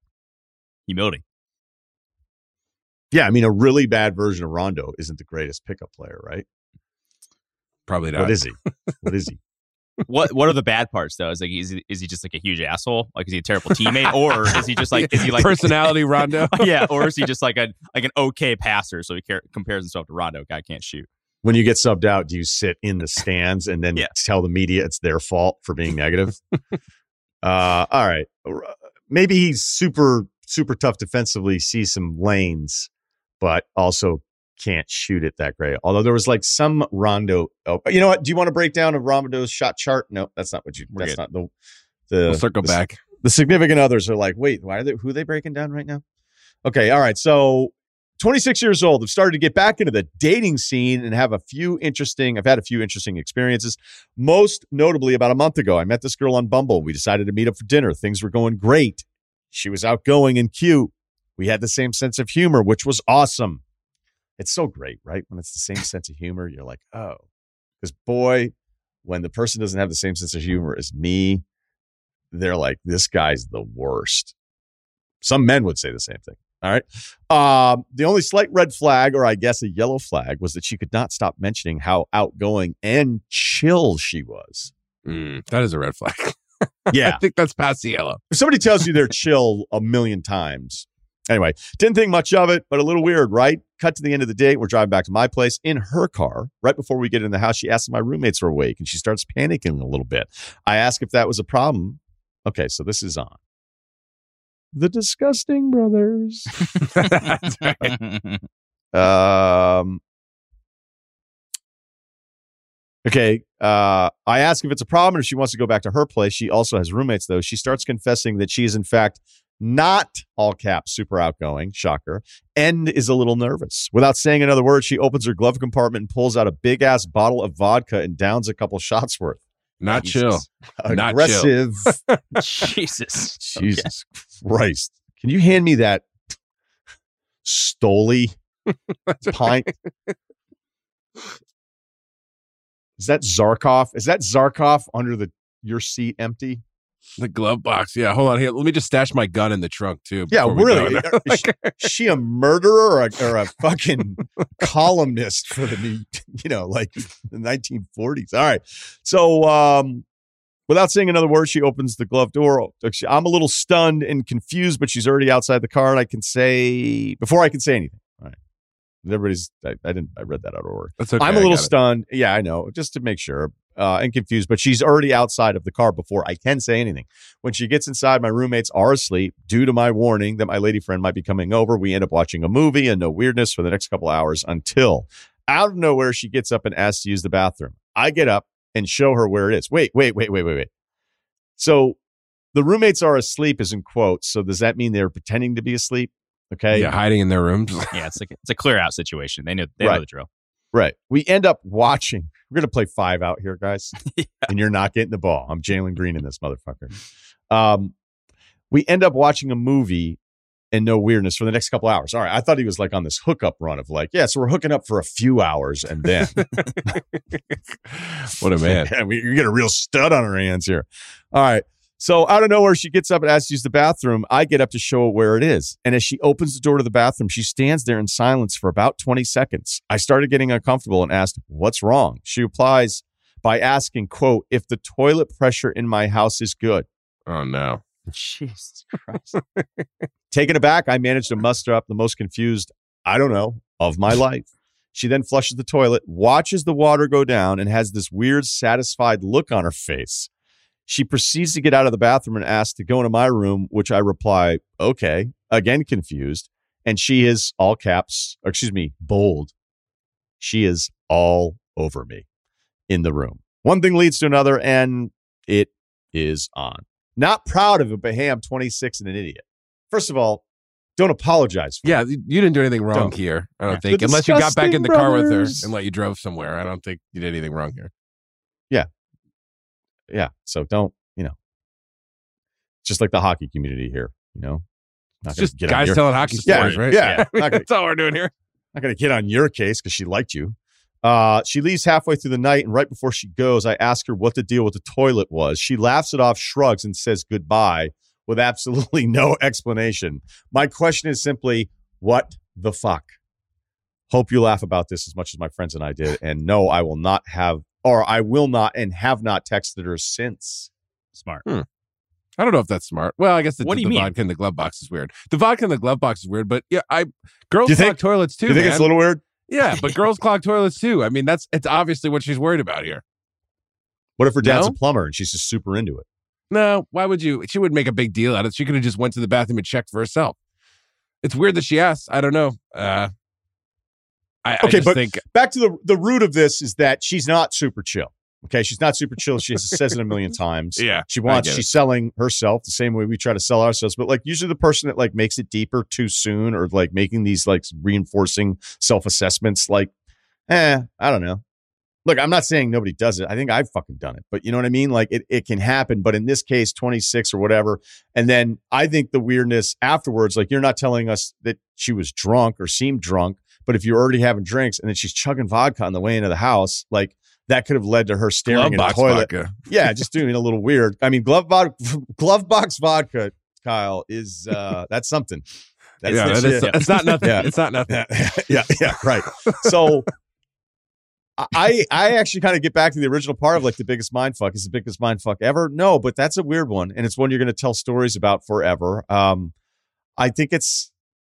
I mean, there's there's obviously a graphic question of asking this where it's like, did she use the bathroom, use the bathroom, and that's why she cared about the toilet pressure, and then she immediately after that was like, all right, now let's get down to business. That would be a, a sequence of events without being like, you know, I, I sort of just don't want to go into this with the pod, but that's a sequence of events where I'd be like, I think- hmm, I think it's weird. Like she clearly had to do this. Either it's weird if she didn't, and it's weird if she did, and then you hooked up with her right after. Uh, I'm just saying that would be on the front of my mind. Um, Maybe not for everybody, but that would be a little bit weird for me. So I don't know. yeah, I know some guys would be like, whatever, you know, like, and I'm like, okay, you you do you, Yeah, yeah. Hey, man, happy for you. You're super chill. Congrats. Yeah. yeah, you, you found your one. the toilet pressure isn't the big problem here. I think the glove box vodka and the maybe not being so cool about like meeting new people and then having to drink vodka before going inside. But I mean, again, and unless she's like, I don't know, maybe if she did use the bathroom, maybe she would have been like, hey, I just took a fat shit in your toilet or something. Like maybe that's what she would have said. I don't know. It sounds like she didn't use the bathroom at all. Maybe she was wondering if she was going to stay over.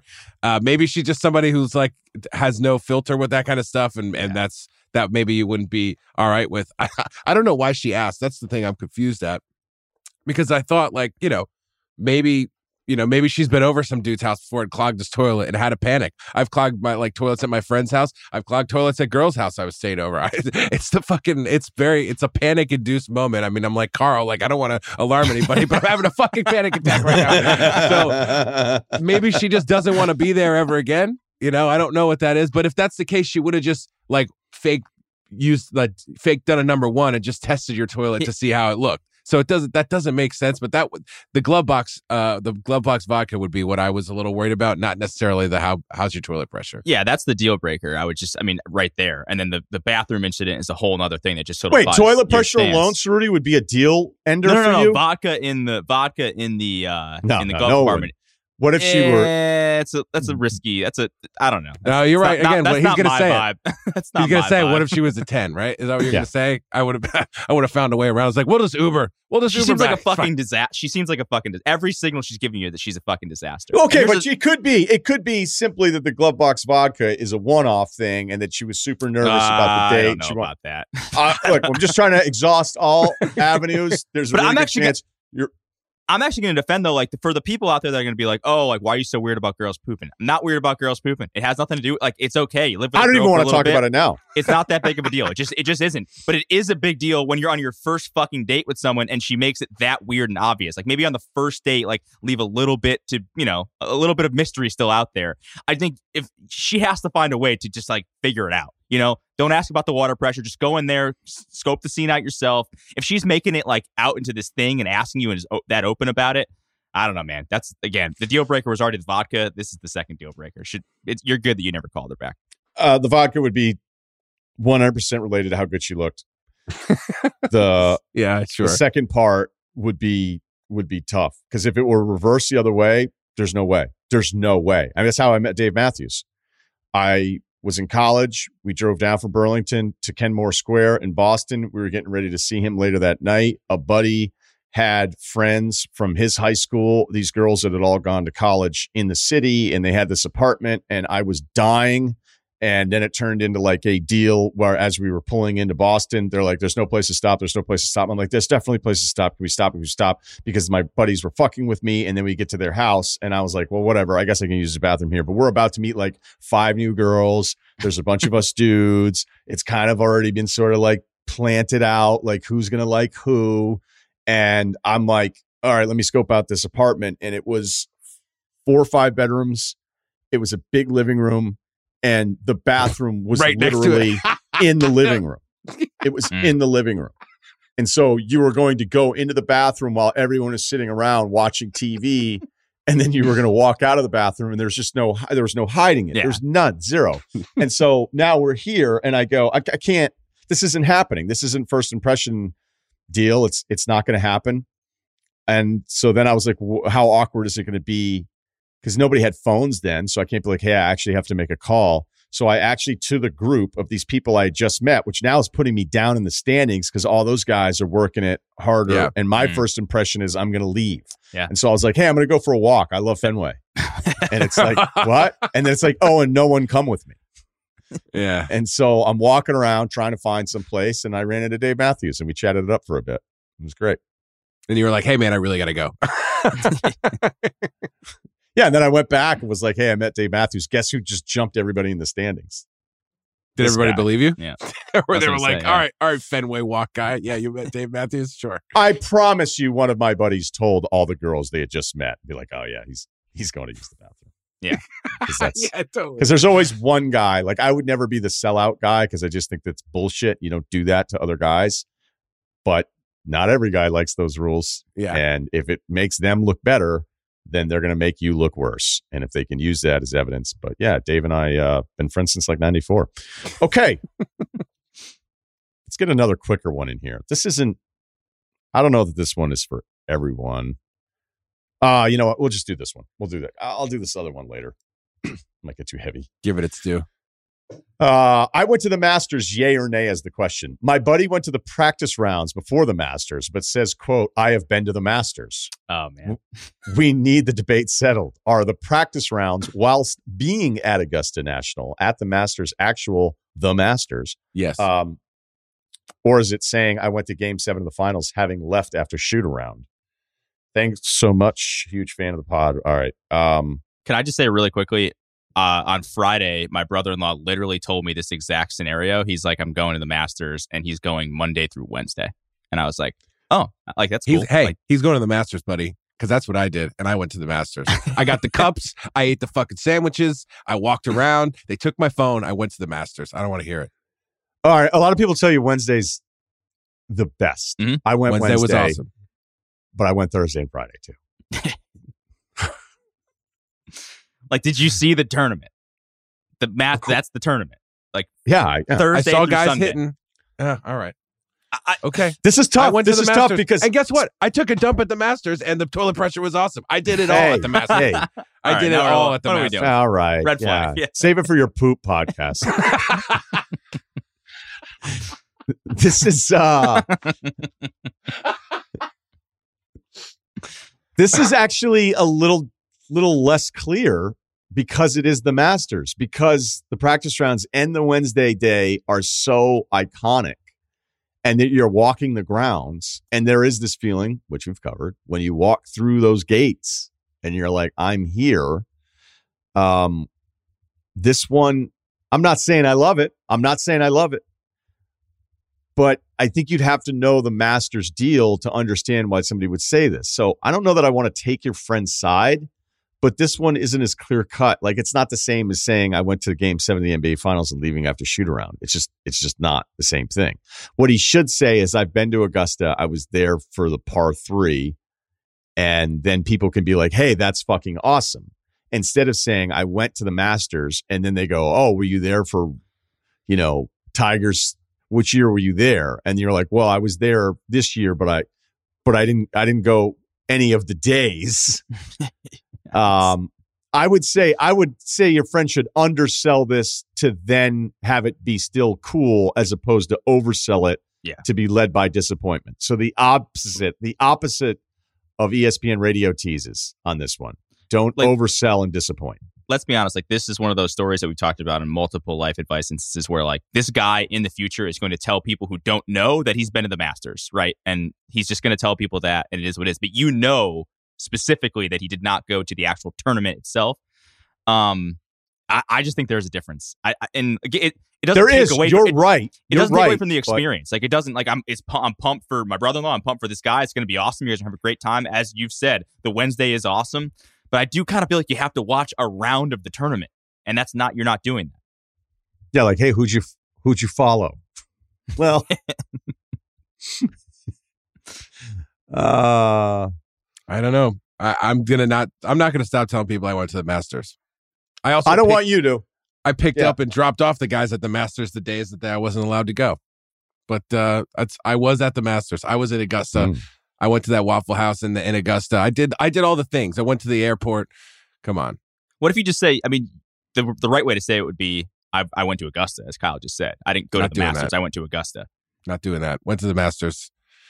Loaded up on those sandwiches. I had like several days at the Masters. I mean, it, at the courts when it said like "Welcome to the Masters" and all that stuff. Like, I don't know. I'm not going to stop.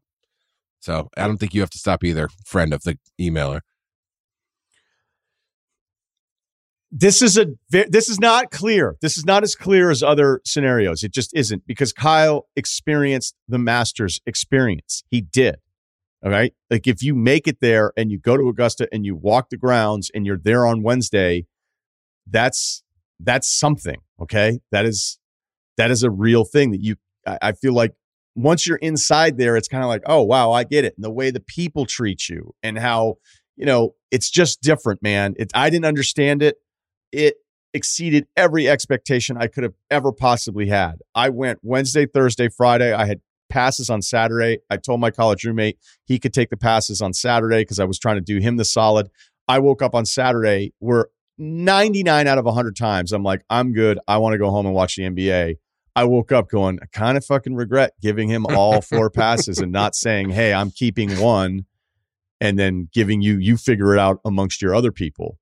Um, so I don't know. I don't know. I don't have a clear decision on this one. Yeah. I really don't. But I think he should just sell it differently. He should say, "Hey, I've been to Augusta. I've been, but I went on Wednesday." And then the person who's never been is going to be like, "Oh my god, that's still awesome. Tell me about it." And you can tell the person about the grounds and all the different shit. Whereas if you're saying it that way and then it gets into specifics and you're like, "Well, I actually only went," you know what I'm saying? Undersell and excite. Undersell and excite. As I'm trying to opposed think of like an equivalent of this though, like in just in or like F1 practice round the day you're in Montreal, you did all the stuff maybe, but like you didn't do the race. I don't know. You went to F1 in Montreal, but you didn't see the race. I don't know. Like, it'd I be think like if you saw a cover holy band shit. and or not a cover Holy- band, if you, or go ahead. No, Kyle, that's actually like a perfect sports one. Because if you go to the practice round, like the practice laps and, and all that kind of stuff, the oh, qualifying, also known as super race guy over here, a little early in the season, not all the way locked in. Like you're getting that actual experience. I mean, and the other thing about like F1 in person, you're basically picking a turn to watch right. or some mm-hmm. straightaway. You're not like then you got to look at other stuff to make sure you know what's going on. Despite the fact that what to get like three, four hundred thousand people at those fucking things, it's crazy. I actually think that's a pretty good equivalent. I know you were trying to think of something else non-sports related, Ceruti. No, I was just thinking like it, it's one of the, and I don't have an exact example, but like if you went to see a band and like the lead singer like was either dead or like left the band or they broke it's up, morbid. like yeah, I saw this band, like well, you didn't, did you actually see them or you just saw like this version of them? You know, I don't know. What about Hamilton without? Great point. I did see Hamilton at the Bushnell in Connecticut. It's but, definitely it was not the real cast. Uh, you know, Lin Manuel Miranda was not there, but I do tell people I saw Hamilton, not because I'm pretentious, um, but just because you know I don't know, it just uh, yeah, I saw Hamilton, but I, I do feel like a little dirty about it. It wasn't actually the real Hamilton. Wow, bitch. okay. That'll do it for today's podcast. Thanks to Kyle and Ceruti as always. Please make sure to download and subscribe Ryen Russillo Podcast, Ringer, and Spotify.